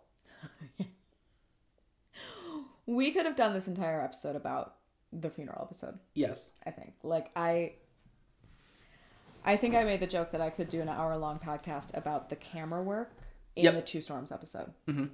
Because it is fucking brilliant. Like the camera work's good throughout the entire show, Oh yeah. but it's it's different in that episode. It's like Yeah. cuz that's like the the pivot point of the show. hmm Because once that happens, we are we are primarily dealing with well, I guess we're not primarily dealing with the present, but we're sort of barreling toward the end. Yeah, well, that's like the first five episodes are each are about each individual. Yes, And and, then- and they're all reliving reliving sort of the same day and their Yes. flashbacks. Exactly. So it's like the day or the day or two, right? Like the day and maybe the day after they learned that Nellie was dead, Uh huh. and then suddenly everything is accelerating forward Yes. very quickly. Yes. it starts to escalate Mm-hmm. very quickly. and it's and it's truly about all of them. It's about all of them equally. But yeah, and and it's the first time that they're all together. Once they find, you know, they find Luke, they bring him. But no, from the very beginning, when Hugh walks in, Mhm. and there is that shot where the camera where the camera circles his head, and all of them are kids, and then it circles his head again, and all of them are adults, and you, I can't find the cut. No. right? And then they're walking through Shirley's house, and suddenly they're in the old house, hmm right? And just the Oh my god, that transition. Woo! Oh my god, that transition. Not to mention how unbelievably gut wrenching that episode is, like story wise, Yes. but just like the the filmmaking Yeah. of It was that episode is so good. yeah, it was so good. it was the probably the best yeah i would say that was the best the best filmed episode Oh yeah. so Um, the part that honestly, the part that gets me the most Mhm. is Steve's reaction to seeing her. yes that was the first time that i started crying Yeah, like I I started crying when he because like, can you imagine? I mean, this is baby sister. Like, can you imagine? Mhm. Right? Like, I mean, it's just like, and he's already he's already lost his mother, and I think you know he and Shirley both feel a lot of guilt because they didn't answer the phone yeah when she called, Mhm. and you know she called him first. But yeah, when he goes up there and he's just like the and just the acting, like the the the actor there is just like brilliant. Where he's like, "Yep, that's her, all right. That's Nellie, and she's dead." And like his voice gets real high, Yeah. and then he like starts to like stumble away. Oh my god, it's insanity! Like that that whole yeah that that basically anytime that any of them walked up to go look at nell you started crying. i started crying Yeah, any single time and it was i think it was steve like steve did a uh like that was a great job of like providing like a real emotional response and luke yes. Well, because you but you expected it from Luke. you do expect it from luke Right, like I think that's why Steve got me is that like Yeah. Steve is all acting big brother and he's like, Come Right. on, Luke, we're gonna go up there together. Like he's one hundred percent there for his brother. right Which is, you know, they kind of they they tie that in of Mm-hmm. like how they always had the special bond. Like obviously Nellie and Luke had a special bond because they were twins, but that um Stevie and Luke also did because they were the boys. right Exactly. And they were kind of like in the minority because Mm-hmm. they were the three girls and the two boys. And so like he was and because they were like the oldest and the youngest kind of right kind of even though because he and Nell were the same age essentially other than what do you say two and a half minutes um and so he's like you know we're gonna take you up there and then he breaks down 1st Mhm. like he breaks down before luke does. Yep. luke just kind of stands there and stares her f- for a second. And he reacts with anger. He well he storms out and he's like it's not fucking fair. Yeah. Well that that was and that was a second attempt. The the time that it got me was when he couldn't even get up there. Oh when he like start before stevie Yeah. took him. Yeah. Yeah. When he was just like i can't do this. Yeah. Yeah. I mean it's yeah. It's bad. It was it was just so real yeah everyone's reactions were Mm-hmm. you know the you could see all of them. It was so true to character for all of them. Like All of how them. Mm-hmm. like theo shut down. Yeah. and mind you part of that is because she was in her like you know death knell. Right. Oh my god. My god. sorry that was bad even for me. Um but you know that's how she would have reacted anyway she shut, shut down. She wouldn't let anyone touch her mm-hmm. because she didn't want to take on their grief too. Exactly. Um and she was drinking. Right. A lot. And and shirley's response with basically pretending it's not happening. Right, pretending that she was just the funeral director, right. Right? Like this was just her job, right. And it wasn't her sister, and this wasn't her family. right. She was just hosting this funeral, and she was she was going to make it right. You know, Stevie Stevie pretending that he was tough and able to handle it, but then couldn't, Mhm. and Hugh really being more concerned about his kids, the rest of his kids. right you know, despite his own Mm-hmm. unimaginable grief.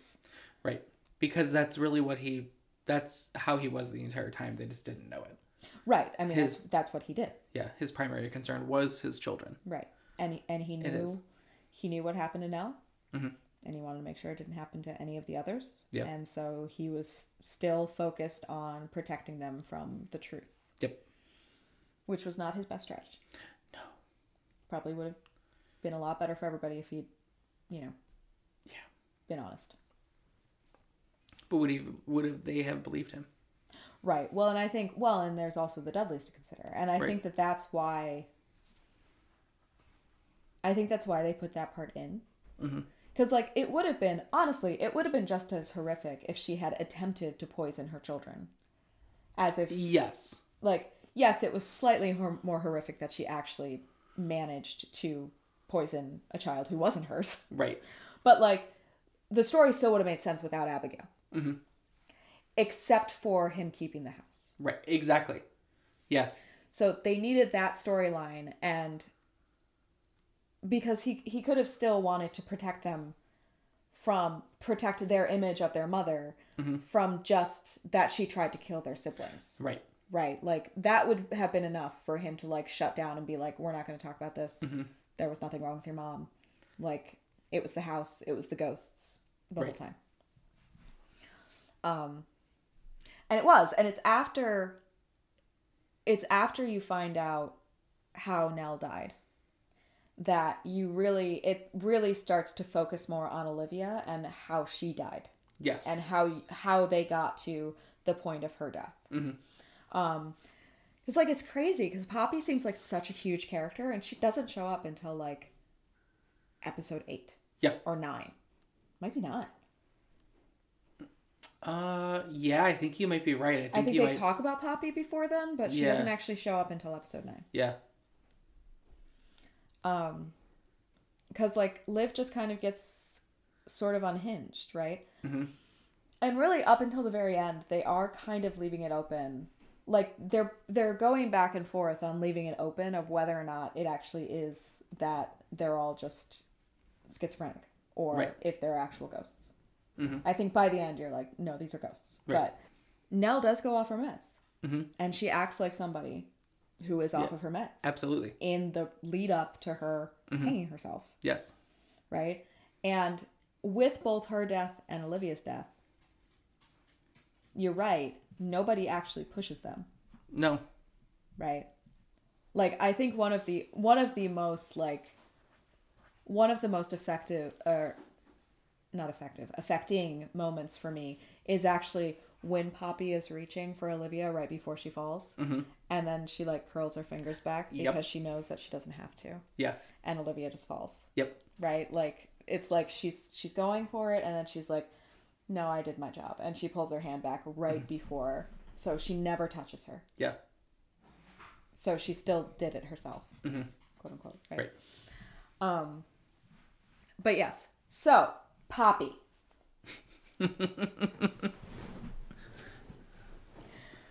let's be clear this has absolutely no bearing on anything it's just something that i find amusing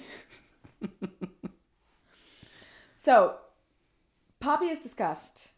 So, uh, Poppy Hill was the wife of William Hill. He is the man in the bowler hat. And you come to find in one of the episodes, it's after episode five, I don't remember which one.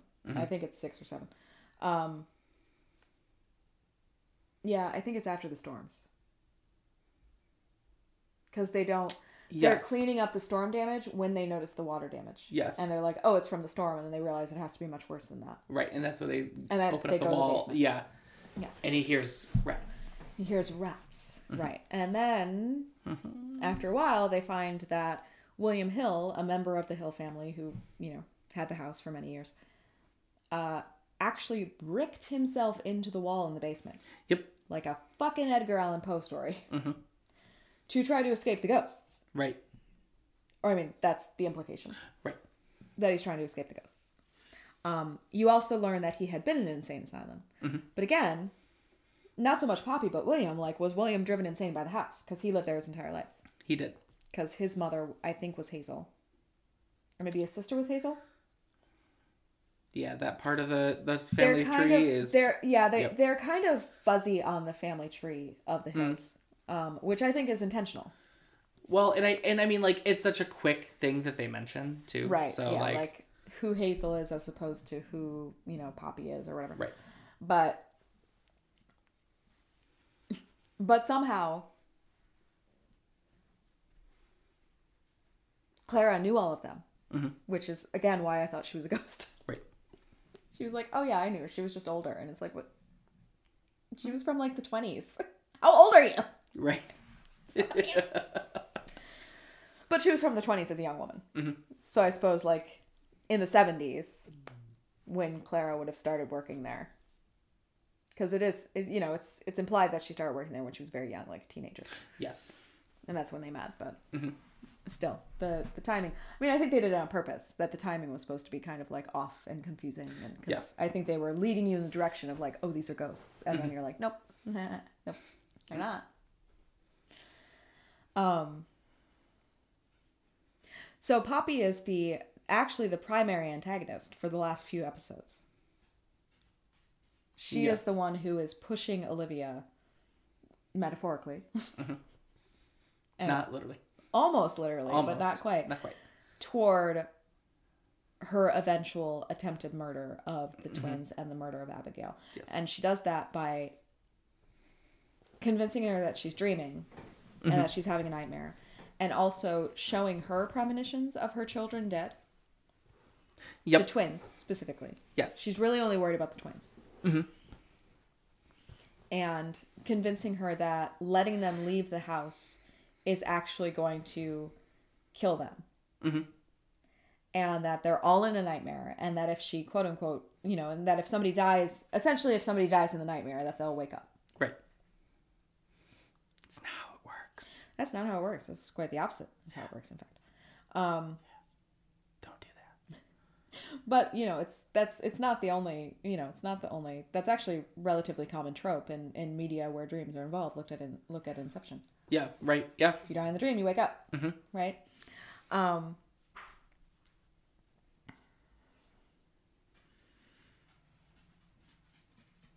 and and you know poppy is presented as this beautiful young woman Mhm. this beautiful young blonde woman very glamorous from like the 20s or the 30s ish and um there is one scene and it's like a split 2nd it's a split second where Poppy is standing behind Olivia, and Olivia is looking at the twins. And then they reverse shot back to Olivia, and Poppy's standing behind beside behind her still, but suddenly looks monstrous. Yes. Yep. Like she's gotten bigger and she's gotten kind of green, and it is the only moment because they show her in in sort of like this decayed ghosty form later on, but she doesn't look like that again No. at all ever. It's just that one split 2nd mm-hmm. and I laugh every time I see it because here, here's my here's my Quackbusters thing that I keep talking about. there was uh, a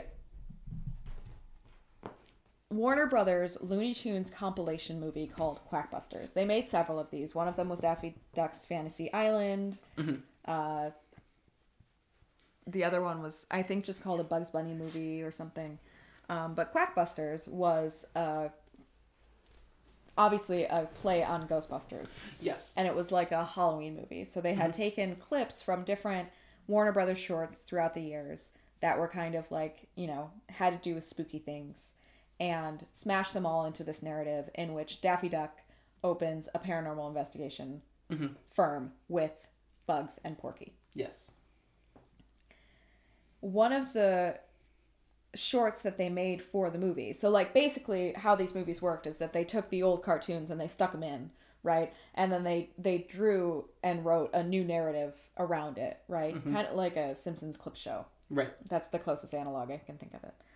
Um and the paranormal investigation was was the new part was the paranormal investigation part right? And then they were like oh we're going on assignment and it's the episode and it's the short where bugs bunny meets dracula. Right? Um but they also made a new one for the movie i believe or it was much newer than the others one or the other. But it was called the duxorcist. And it's where daffy goes and uh, exorcises a demon from this beautiful young duck who he, of course like is trying to hook up with and she's this young blonde woman. Or young blonde duck woman. But when she goes possessed she gets bigger and she gets green.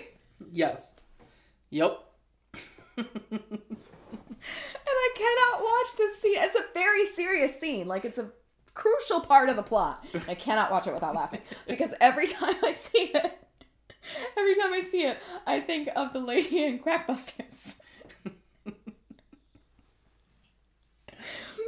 she's like, because there's this moment where she's like, you know, doing all these weird. She's like, you know, she's like floating through the air, right? She's clearly possessed. She's floating through the air, and like her head is turning all the way around, and yada yada.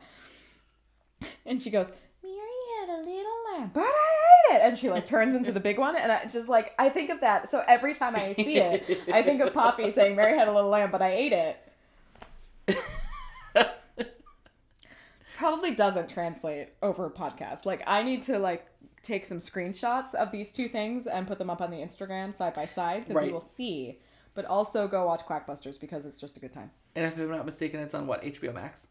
I believe it's on HBO Max. Well, the individual cartoons are on HBO Max. Right. Um, I I don't know if the like movie all put together is, but you can rent it on iTunes. I know, and you Oh, can okay. also buy it on iTunes because I did well, there you go. Because I'm that person who bought fucking Quackbusters. But But but the Duxorcist Just- is yes. that episode alone is on HBO Max. I last watch I, last I checked, yeah just the Duxorcist, just that short that Mm-hmm. has the the lady who reminds me of Poppy in it right is on HBO Max. yes and probably also like on YouTube. I mean, a lot of Looney yeah. Tunes are pirated onto YouTube. So Fair. So look it up. look it up. Look it up. It's hilarious. Mhm. And not relevant at all. But Quackbusters theory. not even a theory. It's just an observation. Like I guess the theory would be that Mike Flanagan like took like lifted that character out of Quackbusters, but I kind of Right. doubt that.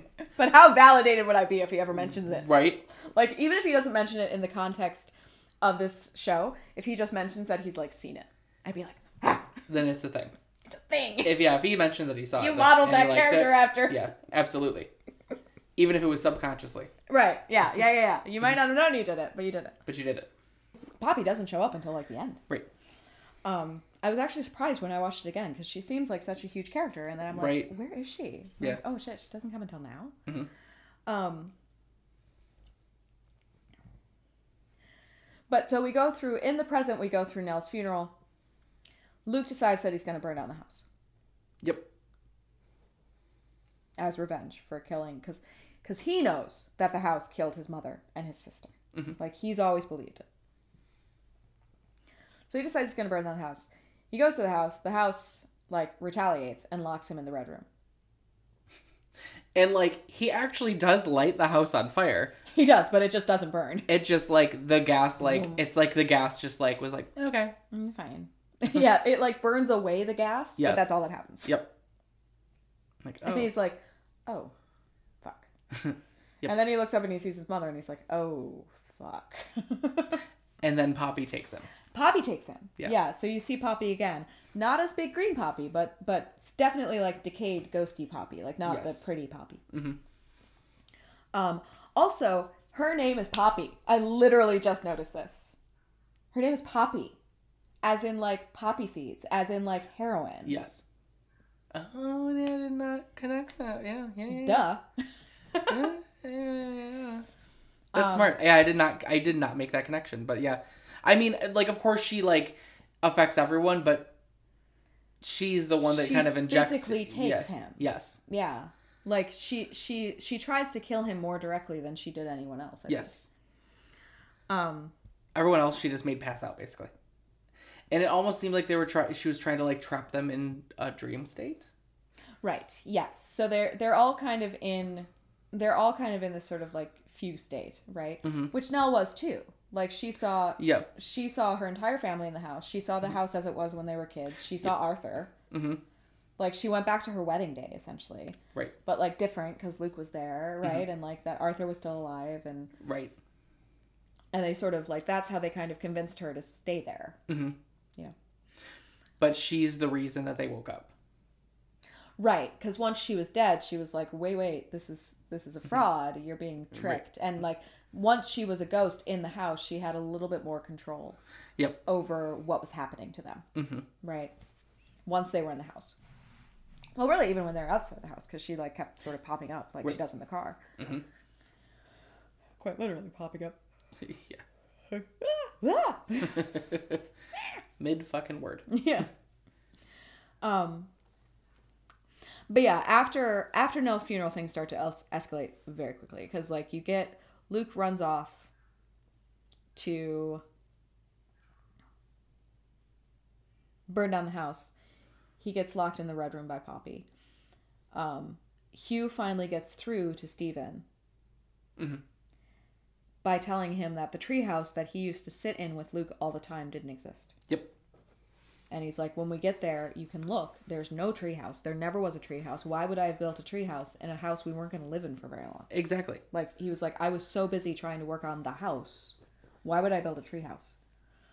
Um, Make it make sense. right? It doesn't. It doesn't.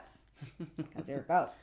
You're not a ghost, but there are ghosts. Um, what they come to learn is that red room, that room that had been locked and that they had spent the entire show trying to get into, mm-hmm. they'd actually been in on and off the entire time. Mm-hmm. And each child, really everyone except Hugh mm-hmm.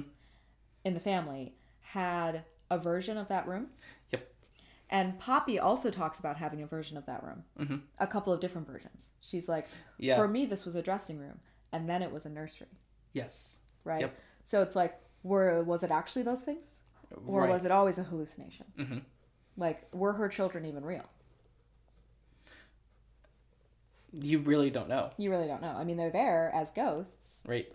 but she talks about them being a dream. But like, she's also lying about Liv being in a dream. So Right. like, did I mean, I, th- I I do think I think what you're sort of supposed to infer from that is that she also murdered her own children Yes. Because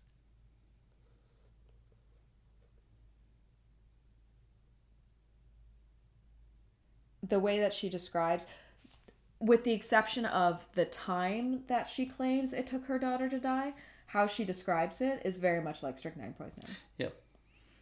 and then um you know her son was in a wheelchair Mhm. so like and it's possible i mean it's possible that i mean it was you know it was the 30s it's possible that like the one kid got polio and the other one got tb Yeah. you know Who what i mean and and they just died Right. you know it's it's perfectly it's the thing that happened back then vaccinate your children um lights but um So Luke ends up going back to the house, tries setting it on fire. While he's doing this, everyone else has realized that suddenly he's gone. And they think that he's going to do drugs Yes. Right. Because he stole uh, Shirley's credit card and Theo's car. yes my fiance and i laughed so hard so hard when steve's like i'm not looking for him i'm looking for a beat up old green a, a beat up old Jeep with not one but two Ani DiFranco stickers right. we were like attacked uh huh. Attacked Yeah. I am attacked. so my fiance drives a Jeep and loves Ani DiFranco. So she was like rolling. She was like, that's fucking hilarious. Uh, not one, but two Ani DiFranco bumper stickers on it. Just saying. Just saying. How did you not know? but, um, and we start to see like in the flashbacks we start to see olivia losing her grip on reality and you start to see poppy manipulating her more and more right while some of the other ghosts like hazel's ghost tries to warn her Right. she's like Yeah. she's a liar Mm-hmm. like yes. everything would be fine here if you guys just left Mhm. right um, and everyone's getting increasingly worried about olivia and you know they decide that maybe she should leave the house Mhm. you know they they have found a body in the basement like things are going poorly oh and there's mold everywhere Yes. and they think that the mold is originating in the red room but they can't get into it right. but what nell reveals to all of her siblings is that they all had a version of the room Mhm. right and the big the, the big reveal i feel is the treehouse when Yes. hugh tells steve because i think that's when steve finally starts to believe it Mhm. is when he's like there was no treehouse i never built you a treehouse you weren't in a treehouse and then there was the oh and there was the man that was fixing the clock where yes. he was like Yep. I never hired someone to fix that clock. There was no there was no man there. That was a ghost. And like if you think about it, if you remember, he looks like he was from 1930. Yes. So like, why would you think that man was there? Right. And he's like, not like, th- there's not a possibility for me to have had that man there because I had to send that clock out. Right. to he's be like, repaired. right. Like th- there aren't people who would come to your house and repair No. that clock. Like Right. you would have to send it somewhere. Right. Exactly. And he's like, and I decided not to because it would be too expensive. right. So like, no one repaired the clock. Yeah. The That's clock right. never Yeah, yeah, worked. Yeah. But like, it's ticking the entire time. Mhm. Several different characters hear it ticking. Well, and if I'm not mistaken, like what I'm assuming is that it was repaired at one point. Right, right. Well, yeah, and he's he says that that he could he Mm-hmm. saw that it had been repaired like in the '60s. Yes. Yeah. That's But right. Probably not by that man because he looks like he's from before that. Yeah. It does look like he's from before that. But who knows? I mean, whatever. Yeah. Right. I mean, It's clock. but it's a clock. It's been there. It's an old clock. It's been there a long time. Yes. Um. So, all of the other siblings go and chase after Luke to try to get to the house before him, or as quickly as possible, so he does not burn the house down. Well, Shirley and Theo don't know he's burning the house down. That's true. It's Hugh figures that Hugh. out. Hugh, yes. Um, and he's like, the house is going to retaliate. Shirley and Theo assume that he's going to the house To kill himself. like now yes. That's right. right, That's right. That's right.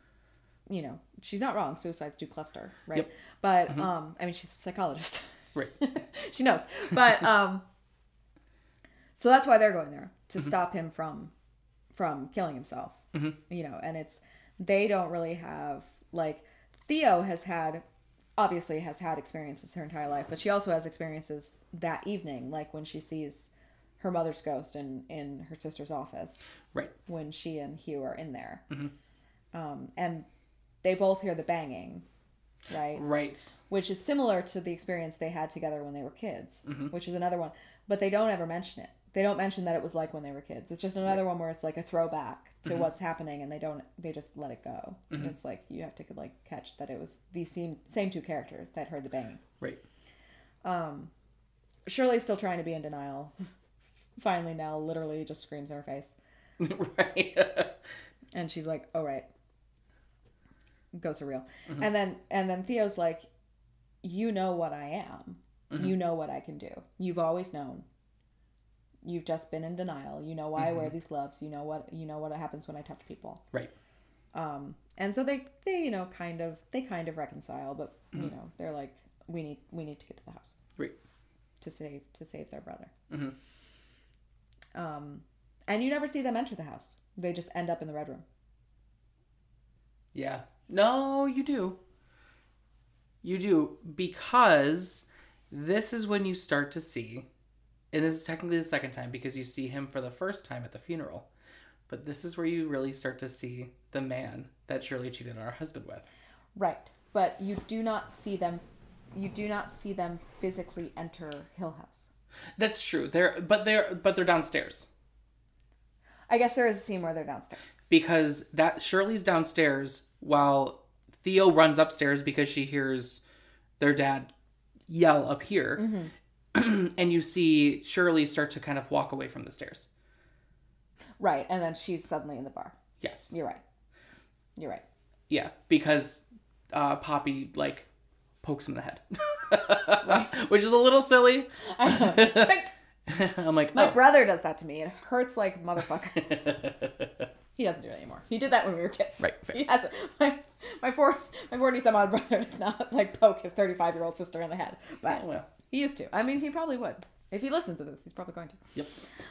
Um, but yes. So yes. So what they see is, uh, Theo sees herself with Trish, who's the woman that she's been sort of sleeping with on and off through the entire show. They have a weird relationship. And Yeah. talk for another hour about how fucked up that relationship is, and just because it's two girls doesn't mean it's automatically healthy, and uh, not healthy. Nope. But um, and it is revealed that the man that Shirley has been seeing sort of out of the corner of her eye for the entire show, most of the show, um, was actually a man that she had a one night stand with Mhm. several years prior. Yep. And so, like, a, a big theme here is that Shirley is kind of up on a high horse and pretends that she's sort of does no wrong, Mhm. right? and but she also has secrets and things that she's ashamed of, Mhm. right? And that she kind of has to come clean about. Mhm. Um, let's see, and and Steve sees, uh, Steve sees his wife pregnant, right? When Right. the entire reason that he and his wife had separated was because he had had a vasectomy and not told her. Mhm. And then when he does tell her, she kicks him out, rightfully so. Right. I would too.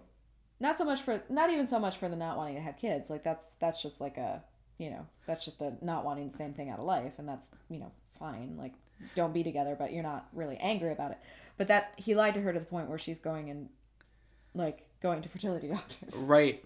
and thinking there's something wrong with her and, And it's, it's- like it's he him. knew the whole time. Right. And he knew the whole time he did it on purpose. Right. Exactly. And and I'm like, sir, why didn't you just say when she was trying to have kids that you didn't want kids? Right, yeah, the whole like he had multiple he had he had multiple He dug himself into a hole. He did. And again, like each character has like a flaw Right. or has lots of flaws, right? They're they're very like well-rounded characters. Mhm. But each character kind of projects onto another character what their flaws are. Yep. Right? Like Shirley Shirley cheated on her husband and yet she like insults Theo's like you know, sexual practices and like Right. gets really mad at her for trying to kiss her husband Right. um, which I mean, you would, you would, but um,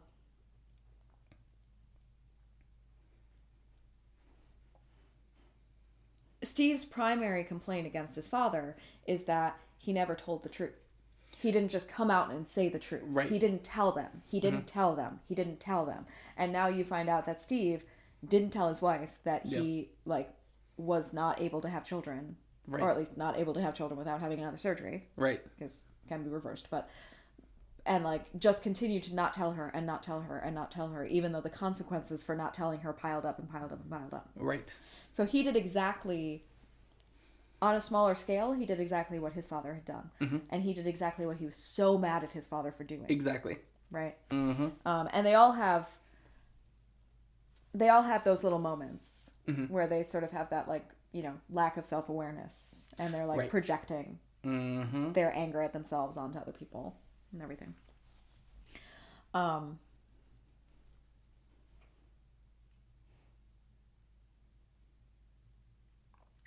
And we kind of forgot to mention, just real quick. So Steve and I Leigh. Mm-hmm. forgot Leigh. Thank you. I'm like I forgot his name. Um, the dad. oh They no, both. I'm sorry. Leigh's his wife. Hugh is the dad. Hugh is the dad. Leigh is Steve's wife. Yeah, you're right. Yeah. Sorry, I, I, I jumped the gun on that. I thought you were. And I did too because I was like, yeah, I forgot his name, Leigh. Right? Yeah, I was No. like, wait, his? No, it's yeah, too. Um, uh, Steve and Hugh got to the house first. Right. We're trying to get into the red room, but it was locked. They knew that, that that's where he would be. Oh, right. Yeah. And then suddenly the door was open And Steve walks in. and the door slams shut. Right. Hugh tries to stop him because Yes. he knows what's going to happen. Right. And then Poppy's in there and does a little head poke thing too. Right. Um, so they're all experiencing essentially these nightmares. Right. They're all caught in these sort of like dream states. Mm-hmm. And Nell ends up being the one that wakes them up. Right. She shows up in each of the dream states and it's like, hey, Yep. up. And they wake up and they find Luke um, has been injected not with heroin but with the rat poison that the self same rat poison that apparently no one ever threw away that that his mother used to kill Abigail, Right. his friend hmm Abigail, right? Um, because what had actually happened that night, the last night when Hugh pulled his children out of that house and left his wife there, and then she died. hmm Wasn't that Hugh killed her? Wasn't really that she killed herself, not exactly. But that Poppy had convinced her that she was dreaming. And that the only way to. Oh, and the family had thought that she'd left to go see her sister. hmm And she came back and prepares a tea party for the Right. twins because Yep. she's going to take them with her. Mhm. She's essentially planned a murder suicide. Right. Abigail, who up until that point she really did think was imaginary, happens to be there as well. And she's like, oh, come have a tea party with us. And the only person who ends up drinking the tea is Abigail. Right. And Abigail dies and becomes a ghost. At that moment, even though you think she's a ghost the whole time. Right. And then she, you know, she then, in an attempt to wake herself up, leaps off the staircase. Or really just lets herself fall off the staircase. She doesn't really leap. So, well, what what ends up happening is, um, Liv walks up to her and says, "It's time to wake up," and kisses her on her forehead. Right, that's when Nell dies. Oh wait, yes, Yes, and she's and then Nell is suddenly falling and, Yes. and hanging. I'm talking about when I'm talking about that great moment when Poppy is reaching. yeah. I don't know why my brain went back to Nell. Yeah, you're right. Yeah, no, no, no, okay. no They one. Very similar deaths. Yes, no, you're right. No one. She does not touch her. She does not touch her. Yeah. She like she starts to, and then she's like, actually, I don't need to do that. Mm-hmm. And then Liv just sort of lets herself fall Yeah. because she's still fully in the I'm dreaming and I need to wake myself up, and this is how I'm going to wake myself up. Yep. So she doesn't think she's going to die, but she does do it herself. Mm-hmm. Right. This is kind of like this this gray area of whether or not she actually committed suicide. Right. Um, and the reason that he pulled the kids out of the house first was because his primary concern was the safety of his children, and and Yep. like, you know, she was she had clearly lost her mind. She was trying to kill his children. Like Mm-hmm. Right, he was exactly. getting them away from her, took them to a safe place, and then went back to try to get her. And by the time he got back, she was dead. Yep. Then we learn that that little girl, and this had also sort of heavily been hinted at, Mm-hmm. but we learn that that little girl was actually the Dudley's daughter. Yes. And that was the reason that she was always sort of hanging around. And that was the reason she was dressed the way she was. Mhm. But that she was the Dudley's daughter. And that she was, in fact, dead. And that she was, in fact, now one of the ghosts of Hill House. So the Dudleys actually beg him to keep the house Mhm. so that they can keep coming to the house and seeing their daughter's ghost Yes. which is so incredibly sad. Mhm. Um, which Absolutely, I am. Are you kidding? You're doing that on on episode six. this is our favorite episode. Like what? Um,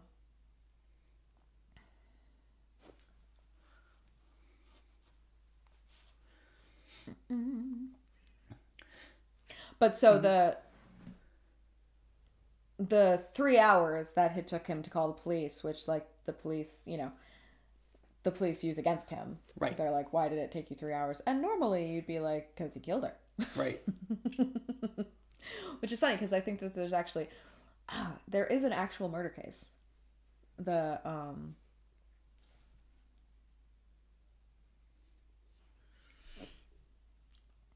Kathleen and I want to say Michael Peterson. It's one of the Petersons. There were a lot of Petersons that that Yes. killed their wife because there's a lot of Petersons. I mean, it's just a very common name. Um, but Kathleen Peterson is was the victim's name. Mhm. Um, the alleged victim. Right. Technically, he was never convicted, or he was convicted and then was overturned. I don't know. But one of the the sticking points of that case, and she fell down a staircase, and there was a lot of blood. I was like, is the, this is the staircase one? Yeah, yeah. This is the staircase one. Yeah, Yeah. her name was Kathleen Peterson. I think his name was Michael. I think you're right. Um, Or is it? and then he waited like you know anywhere from depending on on who you believe from 45 minutes to like two and a half hours to call the police Right. after she fell i'm i'm just wondering if they like had that type of case in mind when they were trying to like sort of steer you in the direction that Hugh was the bad guy Right. because they kind of do Mhm. they kind of try to like steer you in the direction that Hugh's the bad guy Mhm. until you learn that like he failed but he did try to save everybody Yes. Yep. And like he, he didn't do anything wrong No. like he did exactly what did exact okay he should have called the cops he should have called the cops right away he should have gone to the hotel and called the cops and said my wife has lost her mind she's in the house alone Mhm. i'm here with my kids please go check on my wife Right. oh by the way she killed a little girl that's what he should have done Yes. that would have been the that would have been the smart thing to do. Mhm. What he did was not necessarily the wrong thing to do, Right. Because he wanted to protect the memory of his wife. Mhm. Well, and protect his wife because he didn't know she was dead until sh he got back. So like Right. he was going to go get her and pull her out of the house, and then like probably try to cover up the whole she murdered a kid thing, right. and just like Or do so, who knows? Who do knows? something. Yeah, like but to save her, he went back to get yeah. her. But so now all the kids are in the red room, and we learn that the red room is not the heart of Hill House, but the stomach, hmm where it sort of, you know, feeds on the life force of whoever's sitting in there. And of course, everyone in the family at one point was hanging out in there. Right. Right. Um, that's also where the mold was, which we knew. I mean, Right. even the mold guy, he was like, "Have you checked every room?" And he was like, "All but one." And he's like, "It's probably your culprit. It's probably gonna be the room. it's probably in there." Um, So let's like guess. process of elimination. Right. Right. Um, and Nell saves them by by you know sort of waking them up out of this and getting them out of the room. Well, waking them up. Actually, Nell wakes them up, but she doesn't get them out of the room. Mhm. What gets them out of the room is their mother deciding to open the door Yes. Yep. because Hugh has a talk with her Mhm. and he's like, You know you can open the door. you know you can open the door. Mhm. If they die here, Mhm. yes, nothing bad will ever happen to them again, but nothing good will also ever happen to them again. Right. And part of being a parent is to bear witness to your child's life, and you don't have necessarily control over it after a certain point. hmm Um, and he convinces her to open the door. He also promises her that he will stay with her. Now, here is the question When did Hugh Crain die? Right.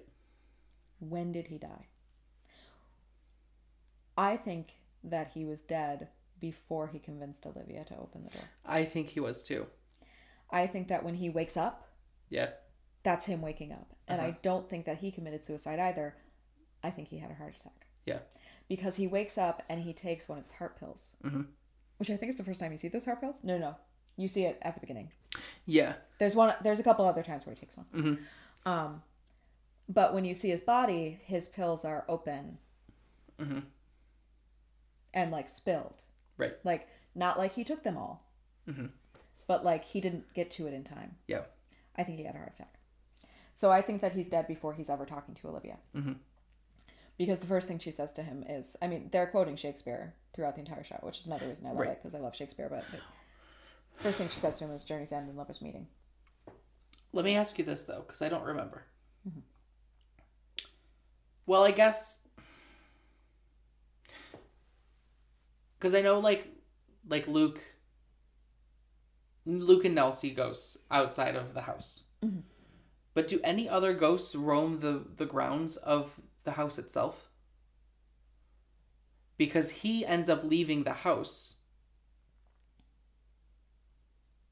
and then going back in with Steve. Yeah, I think I think there are uh, I think there are a couple of instances where where the ghost can step outside. Okay, They can't leave the grounds. right. But I think there are a couple of instances where you see ghosts standing outside. hmm I think. I think. Mm. Um, I couldn't remember if, if that was the case or not. right. I mean, he's definitely dead by the time he lets. By the time he helps them carry Luke's, not Luke's body because he's alive.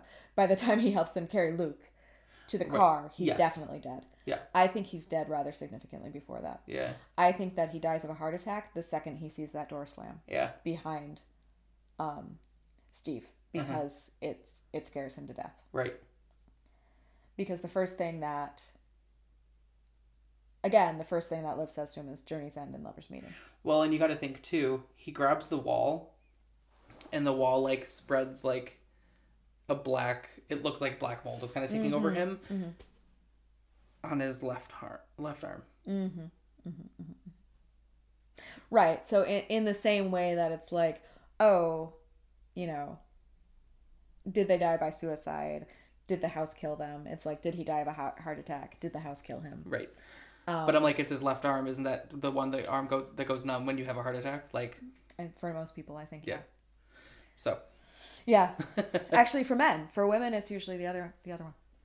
Really? or or it's the other way around. But like, women often experience pain or numbness in the opposite side when they're having heart, which is why many women don't realize they're having heart attacks. And so it's actually like there's there's a big there's been in the last, you know, ten years or so a big like push for awareness for heart disease in women because it is sort of seen as like a male thing, like Right. that men have heart attacks and women don't. Right. Of course, women do, mm-hmm. right? But that but the symptoms are different, so they don't realize they're having a heart attack until it's too late. Interesting. Yeah. But I do think that in the sort of like, you know, public imagination, it would mm-hmm. be the left arm. Yeah. I, I do feel like that's the sort of like stereotypical symptom is your left Right. arm. Yeah. And so also, that makes sense. once the door slams, you don't see him like pass out. The door slams and then he wakes up.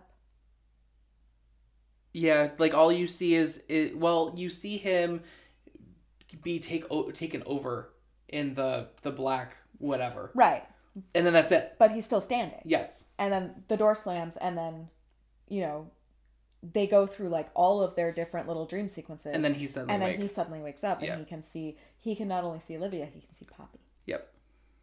so and and poppy like goes after him kind of Mm-hmm. like that she's gonna like you know you know like schmooze him and Right. olivia's like stop Right. she's like away Yeah. like, Ooh, God. you're scary so i think he's dead already Yeah. I don't think he kills himself, Fair. but I think he and I think he just convinces her to open the door. Mm-hmm. And then the only person who sees his body is Steve, Right. and he doesn't say anything Mhm. for the same reason that Hugh didn't say anything, Right. Because he doesn't want, you know, to scare his sisters and be thinking like he wants them to have that last interaction with their father, Mhm. thinking that he was alive. Right. Exactly. even though he knows that that was a ghost that was helping them physically carry. Right. The ghosts are very corporeal in the show. Yep. It's like, here, I'm going to push you. I'm Right. going to literally carry you. Uh huh. It's fine. It's fine. It's fine. Everything's fine. Mhm. Um. But yeah, and that's kind of you know it's it's it's all it's all very allegorical, right? And like for the the healing of this family, you know, the father dies, but everyone else kind of gets their shit together. Right. like you know theo is able to sort of like have a meaningful relationship with this woman who she maybe not should have had a meaningful relationship with but it's fine um you know steve reconciles with his wife and they do in fact get pregnant for real this time um shirley comes clean about her one night stand with her husband and they reconcile as well Mhm. um and luke stays clean Yeah. and I, the next thing you see is like luke's two year sobriety birthday Yes. um, and you know leigh is pregnant and the family is there together and, and you kind of get this feeling that everyone's kind of doing better now. Mm-hmm. obviously like it's still sad because you know those who die don't get to come back. They're still dead. Um, but they are at least together. And that's how it ends where that's how it ends which like is a is a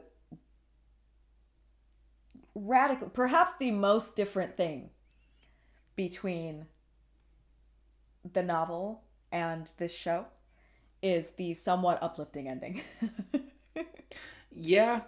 It is. It is a, a very positive ending. it's a very positive ending like for considering all that has happened here you know like yes those who are dead are still dead right. but at least hugh kind of like snaps olivia out of it Mm-hmm. Right where like she's no longer the the ghost that's trying to pull all of her children back to the house Right. she's sort of like happy with like Nell being there, Mhm. right? Nell's there, and so Nell's not alone, and Olivia's not alone, and Hugh is is back, you know, with his wife and with Mhm. his daughter, and they can all sort of be a sort of smaller version of their family together. Right.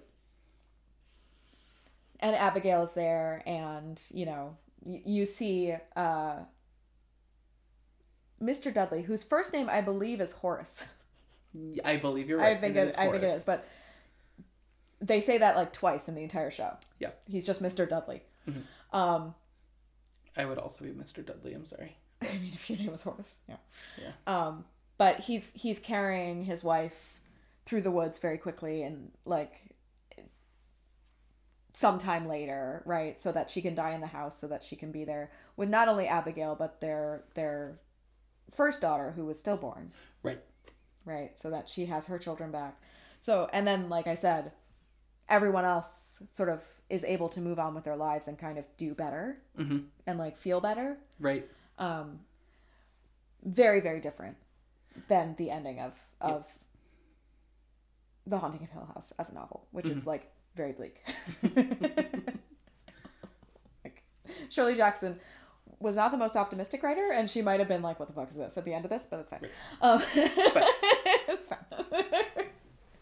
Um, they even alter that they even alter the opening paragraph right where they say you know um, stones meet neatly, floors are firm, silence lays steadily against the wood and stone of Hill House, and those who walk there walk together. Mm-hmm. Right? Instead of whatever walk there walked alone, which is the actual line. Right. So pretty for how sad it is, it's pretty pretty uplifting ending. Mhm. The other thing about this show is that every single episode is so packed full of stuff. Like we've maybe covered thirty percent of what actually happened Yep. and we've been talking for three hours. No big deal. But like, it is Three and a half. three and a half Fucking almost. Christ. Well, but some of that was before we actually started recording. That's true. I say I'd say it's a solid three solid hours that we've hours. actually been talking about the show. Yeah. Um, but that's the thing, and that's like Wendy and I were talking about this, where I was like, she was like, "Are we still in the same episode?" I'm like, "Yes." They just pack so much, so many happenings into each episode Yeah. that like you feel like you get like 30 hours of content in the 12 in the 10 hours of the show, and they Right. like do it really efficiently. Yeah. It's it's it's just such a. Th- this is Mike Flanagan's masterpiece. I believe I I agree. Yeah. That's it for The Haunting of Hill House. Uh, I will attempt in some way to get this down to a reasonable episode length. No promises. No promises. might have to might have to cut it in half. Um, join us next week when we will be talking Gremlins because it's Christmas time. Ayo, ayo. Everybody's favorite Christmas movie. Ah, what a classic. what a classic! Yes, It brings me Christmas cheer. Mhm. so excited. Best Christmas present ever. Right? Not after midnight though. Not after midnight right now. No feed 'em after midnight. No, no. I uh I wanted a Mogwai when I was a kid so bad. Like Oh, well, yeah. despite everything that happened in that movie, I was like, No, I would I would do it right. Just Right. give me one of those. I mean, if you do it right, you have Gizmo all the time. so cute. Like, come on. He's so good. Okay, we'll talk about it. We will talk about it next week, we promise. We will. Mm-hmm. We'll talk about all the things. Yes. Until then, rate, review, and subscribe on Apple Podcasts. You can find our videos on YouTube under Friday Night Frights Podcast. We have an Instagram at FN Frights Podcast. We have a Twitter at FN Frights Pod. We have a website, fnfrightspodcast.com. You can find us on Facebook if you search Friday Night Frights Podcast. We, uh, missing one. Oh, if you'd like to contact us directly, you can scream at us through our email address, scream at fnfrightspodcast.com. And then there is our Patreon, The Fright Club. And Sean, Yes, Katie. what's the first rule of Fright Club? The first rule of Fright Club is to always get a house inspection. Real, So, real estate can be killer. yeah, it can murder even. yeah, it is uh it is a good idea to get a house inspection, let me tell you. Yep, make sure you know. Sure. Check your local newspapers. Has anyone associated with the house ever disappeared? Especially when you're buying a mansion. Just Especially just an old mansion. an old an old house in general anything before the 1900s i would say mm-hmm. anything built before then yeah for sure. I know my house is close. I was gonna say what. what That's why I'm specifying because I'm not putting that juju out into the air. I'm like, I got 29 years. I got 29 years on on that. I'm like, no, no, no. Anything before 1900. Right. I mean, and and that is true because, uh, well, I mean, certainly from the time of the novel, Hill House was supposed to have been built in the 1800s. Right. Um, but they also, at the beginning, when they are attributing Shirley Jackson's words to Steve, uh, they do actually change it a little bit. He says it stood for a hundred years before my family moved in, and it might stand a hundred more. The actual line is, it's, Right. it has stood for ninety years, and it'll stand for ninety more. It doesn't specify before my family moved in, obviously, because that wouldn't make any sense Right, in right, right, right. context of the novel. Um, so if it was a hundred years from 1992, Right. it was before 1900. So yeah, you were correct. I'm just saying. I'm just saying. Yeah, this house isn't allowed to be haunted. Okay. No, no. Not even with its creepy attic space or hidden basement doors.